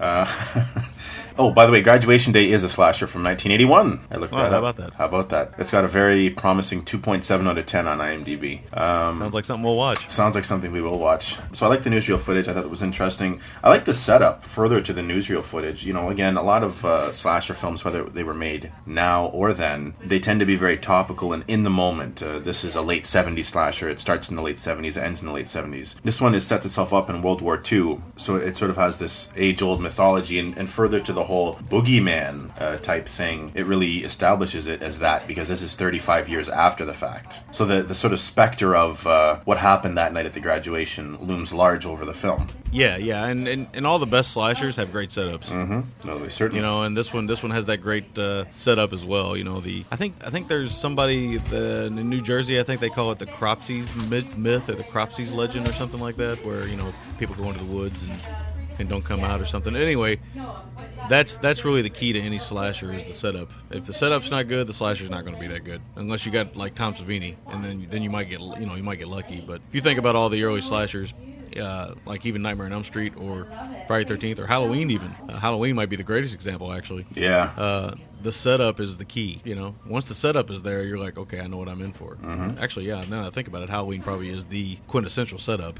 Mhm. Oh no, Maybe certainly the greatest setup. So Yeah, no, it definitely is the quintessential setup. I think at this point, anyone who listens to our show has seen Halloween. Um, uh, I would hope. You would hope. I mean, it really is one of the essential films. And yeah, that setup, yeah, sets the plate nicely for you. Um, and this film, it, that's the thing. It really starts off well with that. And I thought, okay, this is good. You know, starts off with just a great double kill with the pitchfork that we had talked about. Starts the movie off on the right foot. And, you know, I'm going to talk about this time and time again, and I'll try and move this along uh, quickly. I always say that, and I never do. is, and you maybe had touched on this, I like the fact that you get the money shot from the kill. So you get to see the penetration, as it were, and there's the lingering nature of the shots where not only do you it's not like a quick cut you know where you you see the knife going uh, and then it cuts away. It stays on the shot. And it, it makes it that much more brutal um, and this comes up again, and I think is maybe most effective in the film. When the one girl I thought was halfway decent in terms of looks, and uh, that may sound shallow, but you know I want to see some hot '80s girls uh, with fabulous teased hair and uh, my slashers. Uh, the one Yeah, girl, yeah. Well, not only that, but I mean, we did Roller Boogie, and there were some fabulously hot chicks in that, and they were from the '80s. So there you go. Oh yeah, oh most certainly. But the scene in the pool, I'm not giving anything away because I won't say necessarily who it is, but it's the one character I thought was was halfway attractive. Um, God, she gets killed in the pool, and there's a little bit of cat and mouse in the pool um, that works really well. And what happens is he slices uh, the girl's throat underwater, and you can see the blood just keep on pumping out of her throat, keeps pumping out of her Yep. throat, and the way that kind of uh, it, it's the cloudiness of the blood in the water as it's kind of floating away. And they take it a step further. They show she starts to slump, and then there's that final twitch, and then she dies. Then she goes limp, and I thought, fuck me, that's you know that's great stuff. I mean, that's what you want to see in a slasher film. Stuff like that. Stuff like uh, the pitchforks in the beginning. There's this great scene in a shower. Uh, my wife really liked that Ashton Kutcher lookalike. Yeah, yeah, that guy. Yeah. Well, well, I can't remember his name, but It was uh, probably Chad or something. I don't know. I can't remember his name off the top of my head. I'm trying to think. Was it Carl, Ben, Chad, I don't. Paul, Yeah. Roy? yeah, Paul. Yeah, good point. I have no idea. Um, but she thought he was quite hunky and wished that Helmet had Eric Roberts uh, and him had a switch casting, the, you know, roles, and she could have seen the the Kutcher hunk uh, parade around in his jeep for the whole movie. You know, so that's you know whatever. That's her two cents. Uh, but that kill in the shower, God, again, it was great with the lingering nature of the shot. It just it doesn't cut away and. Yeah, it's very sexual, uh, which a lot of the, the kills in this film kind of are, when you think about it, they are kind of sexual in a lot of ways. Well, yeah, we'd use the term money shot, the penetration. You could even you could even use an argument that the the climactic scene of the film, uh, you could even use that argument that uh, wow, maybe I shouldn't say this. Oh well, what the hell, I'm going to say it. It'll make for good commentary out there among the listeners anyway. If you guys see this film or have seen this film, uh, the kind of climactic part of the uh, film, which I won't give away, but you could actually argue that that too it lingers almost like uh, uh, like uh, bukkake. yeah, you know who would have ever thought uh, a shotgun blast to the head in Bukkake would be compared, but it's an accurate assessment on your part. It is like a crimson. No, it really is. I mean, it's, it's, it's that sexual nature of slashers, and Savini probably brings that more than any other practical effects artist I've ever seen. Oh yeah, and I would love to get a T-shirt that has that felt lettering that says "I heart Crimson Bukkake," but then people would think I'm really weird and some sort of sexual pervert, not understand that it's like, no, no, I like horror movies, I like splatter, you know. So I think in that maybe wouldn't be a good. Oh yeah, you like splatter, all right. This is going. This is devolving very quickly. I'm going to jump off of uh, Crimson Bukkake talk. Um, the man batter, the, the baby batter, the baby, you wanna call yeah, the baby batter, exactly. Disgusting. Uh, uh, okay, just a few final points here. okay, three final things I want to mention. The score is very reminiscent of a Friday the Thirteenth score. Oh boy, is it ever! I mean, it really is. What is it? A violin? You're more of a musical guy. More of a. Is that a violin? I don't, I don't know what it is exactly. I would say it's a violin or an early, an early synthesizer. But either way, if I was Manfredini, I'd probably, I'd almost practically sue because I mean, it's uh, there's some parts where it's like so similar. I said that to my wife. I her, the note I had her to write was score is reminiscent of Harry Manfredini's Friday the Thirteenth work. It so is. This you honestly could take the music out of a Friday the Thirteenth film, put this in it, and no one would think, "Hey, this doesn't sound right." Yeah, it's the and for for listeners out there, it's kind of like you know when those scenes in Friday Thirteenth when like uh, Jason or somebody is looking through the woods and he's watching people. Mhm. There's always that kind of high string noise. That, that- there's a shitload of that in this film. Yeah, there is. But you know, this came out. Uh, what was uh, Friday Thirteenth? Nineteen eighty. yeah, it came out right after Friday Thirteenth, I believe. So I wouldn't bash this too much because they may have been produ- in production around the same time. I don't know. yeah, I mean, Savini, Savini worked on both films, so Yeah, yeah. So I don't know, but it is very similar. Um, the killer puts roses down on the bodies after he kills them. I thought that was a nice little visual touch. yeah, yeah, I like the roses. Which Nice. which ties in with my next point uh, very well. Um, there's a close up in the movie of black leather gloves, Mhm. which to me is a bit of a giallo tribute, or it could be. That's the way I interpreted it anyway. Uh, how could it not be really? How- I yeah, mean, yeah, how could it not Zito has to be familiar with giallo. He's I Italian. mean, a lot of these guys that did these slashers in the beginning. I mean, slasher films are nothing but uh, to me, but a Hollywood version of a giallo, really. So there are some differences, but uh, they're basically the same type of film. They are, yeah, no, they really are. Um, so I'm sure Zito saw quite a few. He might have saw Deep Red and uh, a couple others.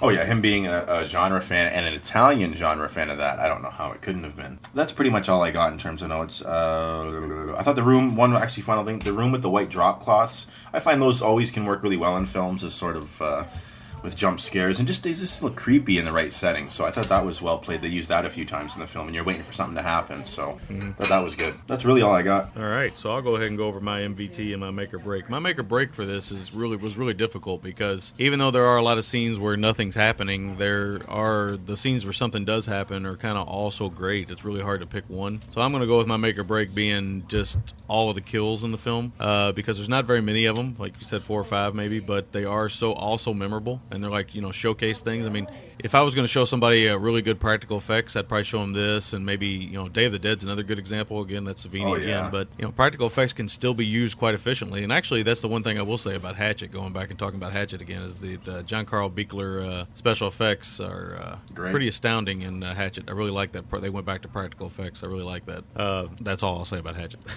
and for trivia note, John Carl Buechler did direct uh, uh, Friday Thirteenth, the one with uh, was I guess is the new. Which one is it? The, I can't remember which one, New Blood or something. One with the girl with the telekinetic powers. Yeah, he did, he did direct that one. So Blood, the zombie yeah. Jason is the John Carl Buechler in, invention, and uh, you know he did create him and Kane Hodder did create maybe the questionably the greatest Jason kill with the sleeping bag against the tree. Uh, I, So- I would say, not questionably, it is absolutely the greatest kill in a Friday the Yeah. 13th film. And all the kills in Friday Thirteenth, it's probably my favorite too. Oh, so. yeah. It's so brutal, man. I know it's I just I love how matter of fact it is. It's like, what's he going to do? Oh, there we go. it's just, this is awesome, and uh, that's my make or break. Just all the kills. I mean, it's it's worth seeing for that alone. And then uh, my MVT for the film is in the same vein. It's Tom Savini. I mean, this is a showcase for Tom Savini, and there's a reason why. I mean, a lot of people nowadays probably don't. They see Tom Savini and they see him always as you know the kind of goofy uh, deputy in Planet Terror or Sex Machine and uh, in From Dusk Till Dawn, or you know he's always this kind of character now. But this is a super talented uh, effects artist, probably one of the greatest in uh, Hollywood history, and uh, you really see him on full display here with some of his uh, bags of magic tricks that he likes to he likes to call all of his effects kind of like magic tricks. So uh, these are some of his best ones, though. I would have to argue that uh, this might be his best work. I mean, Day of the Dead's pretty damn good. For those of you familiar with Day of the Dead, there's a body ripping in half scene that's pretty fucking astounding still to this day. What does he say? Choke on it. Yeah, choke on it. so, yeah. Uh, so th- I mean, this is pretty much a showcase for him. So I'm going to go with Savini because that's just where my heart is with this film. And uh, as far as a rating, I mean, it didn't sound like we we loved it that much, but I'm going to give it a 7.5. This is one of the great slashers in my opinion. Uh, it's easy to tear it apart sitting here and talking about it, but every time I watch it, even though it does have stretches where nothing happens and the acting isn't always great in the film, and it's the soft, like again, I'll say the softest, the most Vaseline horrific uh, fucking slasher I've ever seen. I mean, it just, it just, it's amazing. As you said, it's like the last 15 minutes of uh, Carrie, like the whole time, right? So, I don't know if we mentioned that on the show, but me and you, Yeah, we did. That. That's what it's like. It really is. But um, yeah, I, I give it a seven point five. I mean, it's a very, very solid picture, a very solid uh, slasher movie. You can't go wrong. It's a lot of fun to show people. It's quite enjoyable. That's all I really got to say about it.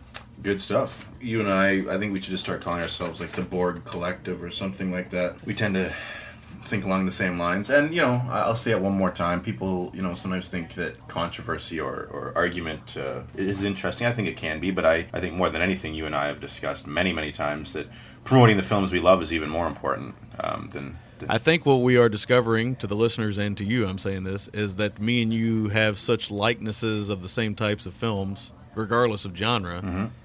Uh, and starting a podcast that uh, you know, like I said before, the beginning is going to be like this for a while. I mean, I, I assume at some point we'll disagree on something, but I mean, what can you do? I mean, uh, it's like uh, soulmates almost at this point. So, Oh, it is. My wife and your wife would actually get a kick out of that because, uh, as they you know call us girlfriends. So there you go. Yeah. Oh, my wife is. Oh, you're on the phone with your girlfriend or your mistress or any of that. So yeah, I, no, it's true. I mean, you and I have said that, and I'm not about to to drum anything up for the sake of it. Isn't like a wrestling angle where, you know, all of a sudden I rip off my shirt and I'm wearing like another podcast shirt and.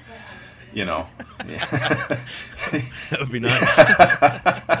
you know, when someone comes and whacks you over the head while we're, we're recording, you know, something stupid. We, we, we love film, and, and I think, you know, for us to be able to get the films out there we love, sure, it's going to be like that for a long while, but, you know, so far you guys have seemed to like what we do, um, and we're going to keep doing it that way because I think we find a formula that our passion comes through. But um, anyway, I'll stop babbling. My make or break, again, is the exact same as yours. Um, the killings in this film are really, really good, and it's it's a great piece of work from uh, from Savini. Uh, just very, very brutal stuff. And then, like I said, I love the fact that they don't cut away. You see the brutal impact, the penetration, as well as the sort of lingering, leering after effect of, of each kill, which makes it that much more effective. My MVT is, uh, oh, listen, there's no way you can get around this. I don't know anyone who would, would choose someone other than this, uh, but it's Tom Savini because with even mediocre effects, this would have been a mediocre film. Yeah. Uh, really would have, but the kills are so great. Now, I will say this, and let us know what you think. Someone I read somewhere, or someone had said that the shotgun blast to the head in this they think is better than Savini's work in Maniac, and I completely disagree. I think the shotgun blast to the head in Maniac uh, with the splatter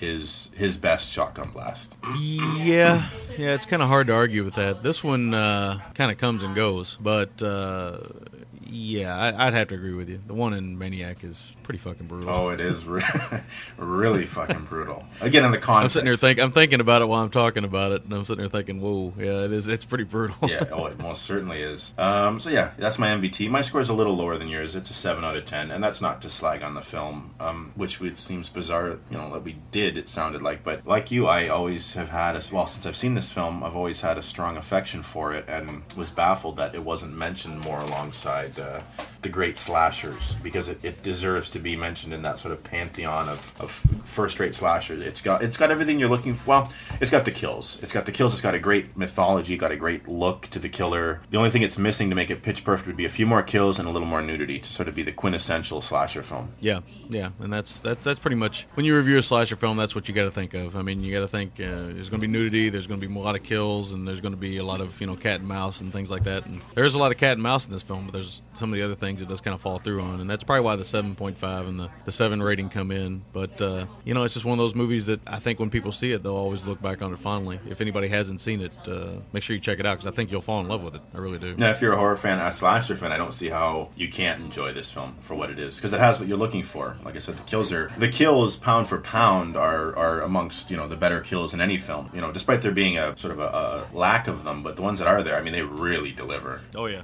All right, so that's our uh, review for the Prowler. Uh, check it out, 7.5 and 7, and we will be back after this short break. Want to tell the world about that crappy big budget flick? Or get people to buy that barely noticed book or CD that rocked your world? Can't quit talking about pop culture? Then become a blogger at one of the fastest growing review sites online.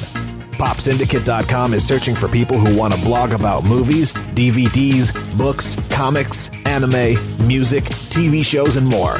Check it all out at PopSyndicate.com and email the editor for details. PopSyndicate.com, your virtual pit stop for all things pop culture.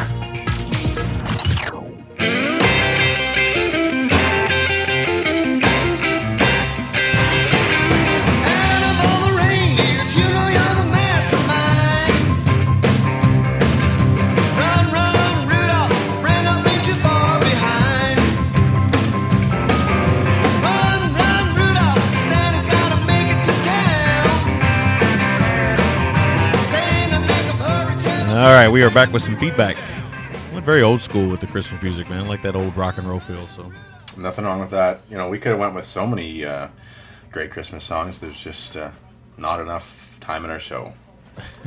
well, if we knowing us, we could find a way to make more time. yeah, I'm sure we certainly could if, if work and life didn't. We could do like a 24 hour marathon, or, you know, like a like a telethon uh, type thing. Yeah, well, that was, that's what it would have to be. Okay, we're going to go into some feedback. Before we do that, I think you wanted to say uh, a few words. Yes, uh, Wormwood Bebop, our good friend. Um, I just wanted to say thank you very, very much uh, for the few things you've done. We, we've mentioned it before, but for those of you that don't know, uh, Wormy designed the Gentleman's Guide logo that should come up when uh, you've downloaded our show. Uh, Uh, should, but it still it still isn't working yet. I still got to get on that. So Okay, but it's sort of a yeah, it's a sort of a mystery science theater uh, feel to it. It's got two samurai sitting in the front row of a theater uh, with some pops and scratches on the film, and, and has our title. Uh, he came up with the term "gentle minions" for what it's worth, and uh, something else he did for the show um, that I won't mention, but it was real, real great of him to do, uh, and much appreciated. So I think you know, both Sammy and I really wanted to thank you for that, Wormy. It's uh, it's great to have people that believe in what you do uh, as much as you do. So uh,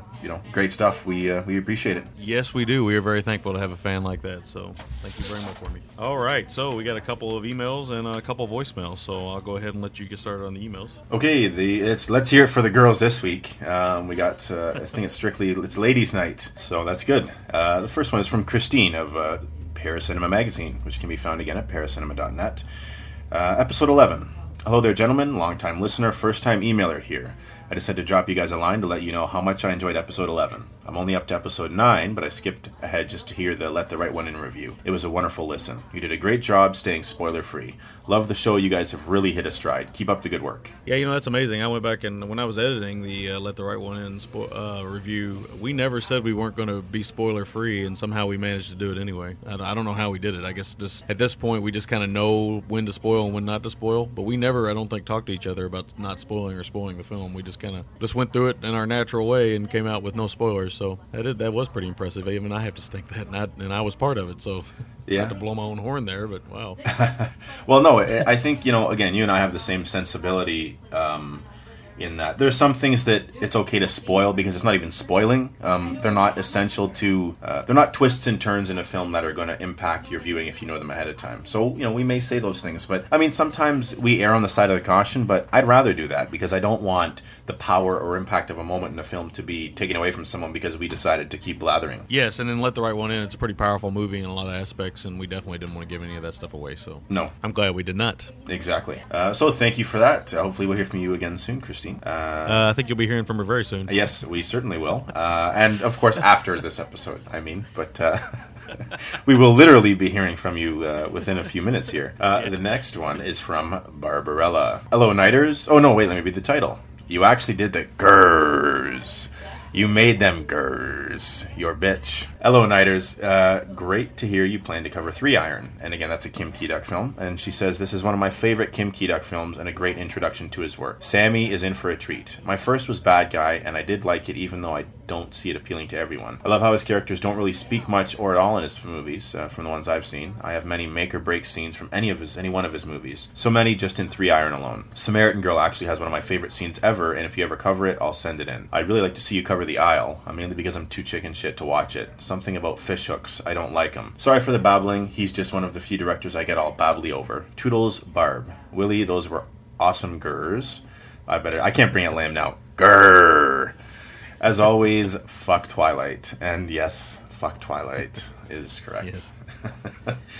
Um, yes, I'm, I'm I'm so looking forward to the Kim Ki-duk stuff. Uh, send in some of your other directors that you get all babbly about. I'd be curious to know what some of the other ones are, Barb. Yeah, because Kim Ki-duk, if you're a real fan of Asian cinema, you'll know him. But it's it's not like for people that casually dabble in his in Asian stuff, they'll know him because you know maybe people know now they know Park Chan Wook and uh, John Woo, you know a few people like that. But Kim Ki-duk's sort of a more if you're really into Asian films, you know him. And yeah, he, he divides people, and we'll talk about that when we cover Three Iron. But um, yeah, Bad Girl isn't. I'm really excited because the things I'm hearing are the kind of things I like. Uh, I like that characters don't talk that much. That's actually one of my favorite things about movies. It's really weird that uh, some of my favorite films of all time, there's not a lot of dialogue. I mean, I love Once Upon a Time in the West, and you go go back and watch Once Upon a Time in the West. There's not a whole lot of dialogue in that movie. No, no, there's not. And yeah, I, now that I think of all the films I think I've seen of Kim Ki-duk's, for the most part, the characters don't speak a lot, and that's fine. That's good stuff. Um, so yeah, we're excited to cover that. It's a little ways away, Barb, but uh, soon enough. Yeah, yeah, yeah, and uh, hopefully we'll get into some more stuff after that. But yeah, it is a little ways away. We got it will be covered, and hopefully more stuff will be covered as well. And yeah, send in, like I say, send in more of those directors you're babbly about because uh, they might be somebody people we're babbly about, and uh, if not, you might open our eyes to something we need to start babbling about. So there you go. All right, so I'll go ahead and play our first voicemail. Hey guys, Jay calling from Lansing, Michigan. Definitely not East Lansing, Michigan. Um, I just wanted to uh, comment and say, hey, sorry uh, it took me so long to uh, get back with uh, the listener choice, whatever you call it. Um, I my choices kept changing from day to day. I wanted one thing, and then I wanted another thing, and then I wanted another thing, and then I wanted another thing. You know, some sometimes they were going to be esoteric, sometimes they were just going to be shit films that I hope you'd hate.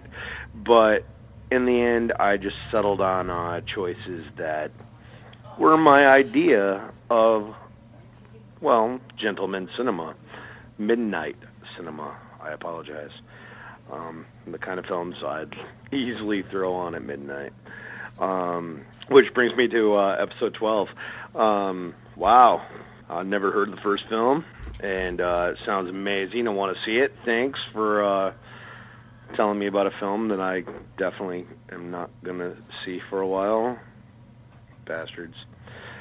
But uh, Bring Me the Head of Alfredo Garcia, man, wow, great movie, great movie, great movie. You're absolutely right. It took me about three times until I realized the genius of what it was. I mean, I watched it once because I like Sam Peckinpah. I hated it. I watched it twice because I like Sam Peckinpah.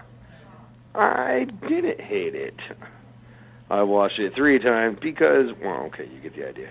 Um, and all of a sudden it clicked. Yeah, I'm I'm with you, Samurai. I've I've seen I've seen it about uh, eight nine times, and the movie's the movie's great.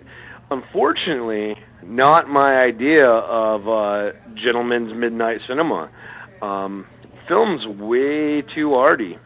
Um, there's just there's so much going on, and I mean I don't. I, all right, I'm back in my drinking mode. So I've been drinking, and uh, yeah, I just I, I this is not a movie I can throw on at midnight.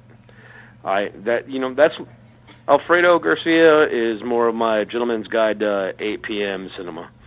um, I, I've got to, I've I've got to be in full accord when I watch this movie because there's just so much going on, and it, it you know it actually probably is my favorite Sam Peckinpah film. Um, I'll stop saying them now. All right, guys. Great job. Blah blah blah. Take care. All right, that was Jay from Lansing. Not East Lansing, not the home of the uh, 1979 NCAA champion uh, basketball team. Yeah, there we go.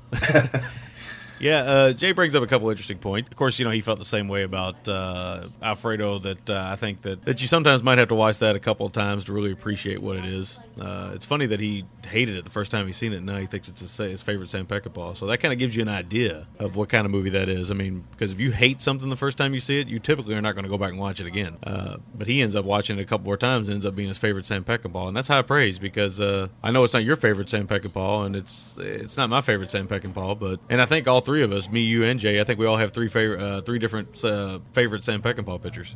yeah, we do. I think you're a Wild Bunch guy. I'm a Straw Dogs guy, and he is a Bring Me the Head of Alfredo Garcia guy. So Yeah. interesting. It is. Interesting. Uh, I don't agree with uh, the fact that it's not midnight cinema, though. I think uh, Alfredo Garcia, if anything, is a bizarre, crazy, ape shit movie that definitely deserves the moniker of midnight cinema. It's uh, it's an exploitation picture to me. It's just it's just an insane movie. Uh, it is an art house movie at the same time, but uh, art house movies can be midnight movies too. I really do think that. So, matter of fact, I think a lot of art house movies are midnight movies because certain kinds of crowds are the only ones who are going to check those out. So, I don't know what your thoughts on that are. I would love to expound on it, and I could spend probably an hour talking about uh, this point, um, and I'll try and make it as brief as I can. I also disagree with you, Jay. Uh, Bring Me the Head of Alfredo Garcia features a lot of bloodshed. It's a revenge, a very greasy, sweaty revenge film where a man talks to a decapitated head that has flies buzzing around it. That's not exactly NBC eight o'clock fare. Um, It's it's a midnight film. Now, the term midnight film, I don't want to get into the sort of literal meaning um, in terms of you know Forty Second Street or you know Fox Theater in Chicago, whatever it was called, all this sort of grindhouse screenings. Um, Sammy and I approach the term midnight cinema a little bit differently. We look at midnight cinema as that stuff. We look at it as stuff that used to be on a cable late at night uh, when we were growing up. We look at it as sort of VHS stuff uh, from when we were kids watching it at sleepovers. And we also look at it as art house stuff because art house stuff is not commercially accessible. It's not commercial fare. It's stuff that's outside of uh, the, the sort of uh, you know the masses viewing habits. Um, Right. And I'm a big fan of art house films, uh, and I know you are too, Sammy. And that film 3-Iron we're going to cover is an art house film, and some people may not like it, and you know I apologize for that. But this show is about doing what we consider to be the spectrum of uh, midnight films, and all of those things fall under that umbrella for us. Yeah, I mean, uh, for me, it can be anything from uh, you know, Bring Me the Head of Alfredo Garcia to a horror film to Robert Altman's version of Popeye. I mean, it can be anything. Uh, but that's the, the important thing. I mean, the original title of the show we came up with, uh, Will kind of dropped it on me, was The Gentleman's Guide to Trash Cinema. I wasn't comfortable with that because I knew the word trash kind of, it really kind of defines movies more than Midnight Cinema does. And I didn't want to be defined by, you know, trash because, uh, you know, I mean that that would be if we if we called ourselves trash cinema and then we covered uh, The Godfather, it would be kind of a uh, that would be a pretty good argument there. Just we don't know what the hell we're doing. So It'd be an insult, you know. so we we changed it to midnight cinema because we believe that all films are created equally. Uh, they might not be reviewed equally, but they're all created with the intent of being entertaining, right? So it can be an art house film, it can be uh, a killer tomato movie, which we'll talk about in a little bit, Jay. So there you go. Yeah. So, but thank It you for that. Uh, thank you. Sorry to cut you off. Sammy. Thanks for that, uh, Jay. We, it, you know, we always like uh, debating uh, stuff with our listeners, and you certainly know your stuff, so uh, we appreciate that. Yeah, Jay's always good for debate. Uh, that's one thing about Jay I really like is uh, he's really good at calling in voicemails and, and making a point. So good stuff, Jay. Yes, good stuff. Good stuff. All right, I'll play the voicemail from this individual who we said we'd hear from again. So here we go. Hi, gentlemen. This is um, Christine from Paris Cinema. Um, first time caller um, to anybody actually, so yay. Um, just Hey, we got her to listen first. to the latest episode, Walking Home. And uh, you had mentioned John Saxon at a convention, and Dylan and I had the wonderful pleasure of setting up our table right across from John Saxon at Texas Fear Fest earlier in the year, and he is a wonderful gentleman and quite popular and just a lovely, lovely man. And I went up to him and told him how much I loved him in Tenebrae, and he was um, quite impressed to hear that, as I guess everyone was coming up for um, the Nightmare on Elm Street stuff. But I just wanted to call and say that he's a great guy, and if you ever get a chance to meet him, I recommend waiting in a line. Um, keep up the good work, guys, and I'm sure I'll call again eventually. Bye. All right. That was Christine from Paracinema. First time she's called into any show, she says. So we have something to hang our hats on, buddy. We certainly do. We're big fans of the show, and for her to, to call or the magazine for her to call in is uh, it's very awesome. It's uh, you know it's it's great that she did. I have a, a smile on my face. I don't know if you can hear that uh, in uh, in my You talking hear the it. creaking of the uh, facial muscles.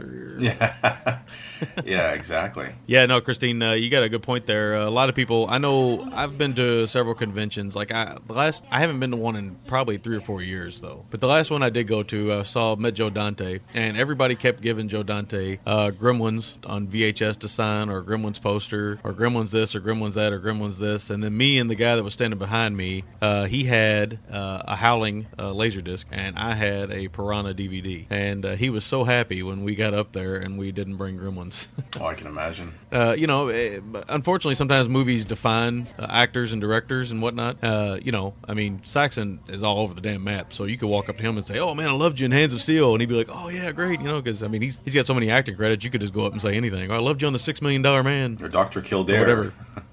yeah, I mean, you can just say all kinds of shit. But some people like Joe Dante or Tobe Hooper. I think you got a story about Tobe Hooper, but you actually went up to him and said, you know, you know, chain, chain, Texas Chainsaw Massacre, and he said he never gets tired of hearing that. So. Yeah, he, he was. Yeah, I'll just very quickly say that I'd said to him, you know, look, because I always say, oh, I'm going to ask them some really cool, uh, interesting questions when I meet these people, and inevitably I, I get stage fright and I end up turning into a gushing little girl. Oh, I love this and that, you know. But I I went up to Tobe Hooper and. Um, I'd said, you know, I, I know you hear this a lot, but I just adore Texas Chainsaw Massacre. I think it's uh, it's my favorite horror film, um, or the best horror film ever made. And you know, and, and I said, I know that's not very original. You must get sick of that. And he he stopped me. He said, No. He said, honestly, I never get tired of hearing that because you know, for me to do something that someone considers that great, you know, he said it's such a great feeling. So there you go. Yeah, good old Toby boy, and uh, you know he never really has ever recaptured that. That's a, that's a debate for another time. It certainly is, but I will say Saxon. If there was ever a Hall of Fame uh, for genre cinema, Saxon would be in the first class, like the the first class that got inducted, in my opinion. Yeah, for the comb over alone, but also for the amount of material he's done. The diversity, man. Yeah, I mean he's all over. He's all over the place. I, I love John Saxon. There's a lot of. He kind of reminds me of John Carradine in spots because, uh, like I said when we reviewed Hands of Steel last week, uh, this is one of his uh, paycheck pictures. You know, he he shows up, he shoots a couple scenes in an office, he shoots a scene on a helicopter that's obviously not off the ground, by the way, and uh, and then you know he he shoots a laser gun, and then that's pretty much it. Yeah, yeah. and he probably made a nice chunk of change, and you know he's still in good shape too, though, man. Oh, I mean that looks- guy, he's he's pretty old, man, but he's in good shape. He, looks- still looks like Saxon. He looks great. Like I said, I saw him from afar, sort of, uh, at the festival. He looked good, man. Like I hope when I'm, uh, you know, seventy or however old he is, I look that good because he's in great shape. Uh, Viva La Saxon. I mean, the guy's done everything from Enter the Dragon to horror. I mean, like you said, everything. I mean, anyone who does fantasy film, fantasy, you, you name it. He, he there's not. He's done romance too. Back when he first started, he was doing romantic movies. Yeah. Oh, exactly. I- he was like a he was a sex symbol. Yeah. Yeah, no, I know. I think I love the Saxon. Anyone who doesn't is not a friend of the show. Yeah, and not a fan of uh, genre cinema, that's for sure. Yeah. All right. With that being said, guys, we're gonna go ahead and jump into our outro, and it's a little different today, still to keep into the holiday spirit. So.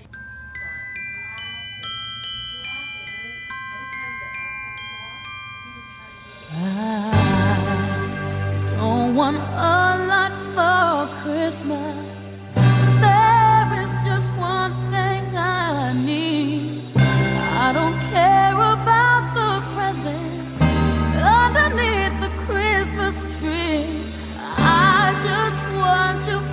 My own, more than you could ever know. Make my wish come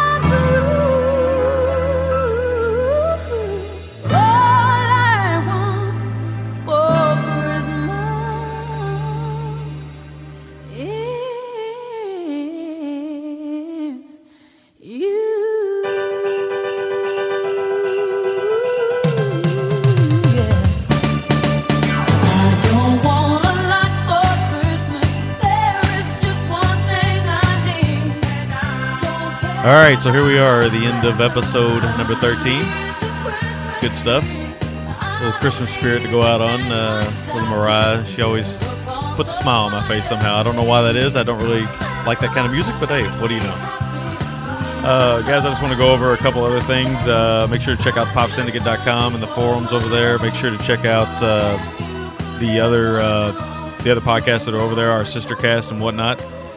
Make sure to check out uh, the other podcast we really support Destroy the Brain at destroythebrainonline.com, at Chinstroker versus, uh, versus Punter, which is chinstroker versus punter.podcast.com, I think is what it is. But just look for those guys. They're really great. And uh, mondomovie.com. So make sure you check out those. Uh, check out paracinema.net. Order you some back issues.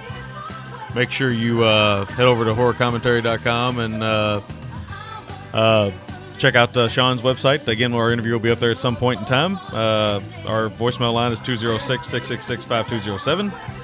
Our email is midnightcinema at gmail.com. Again, make sure you support the donorschoose.org uh, little fundraiser we're doing over Pop Syndicate. You can check out, there's a widget on our website as well at ggtmc.libsyn.com. And hopefully we'll get that done to ggtmc.com pretty soon. So Yes, it's in the works. That's about all I got. Will, you want to add anything? Um, yes, I do. Actually, I almost forgot what I was going to say there. Um, and I almost forgot it again. Wow, I better spit it out before I completely forget. Okay, so the listener challenge. Uh, we're going to be doing that uh, probably in the next few weeks. We're going to have a new one up. I'm still trying to figure out what I want to do um, in terms of putting one up, but it should be up within the next few weeks. We'll probably announce it uh, when it is on the boards and on the show. Those of you on the boards will probably get a little jump on those who listen to the show exclusively. Um, so maybe join up on the boards. I mean, that, there's an idea, but. Yeah. Other than that, just to further your love for Mariah, I'm not a huge fan of her music. I do think she's a fox, a kooky fox, but I do think she's a fox. And in uh, in this day and age, uh, and I have watched Glitter, admittedly. There's a wow. confession for you. It was terrible. Um, Nice. But uh, she is a fox, and I think that uh, that's all I have to say. And it's a good song. Yep, it is. So until next time, guys, uh, this is Samurai Big Willie saying adios. Adios.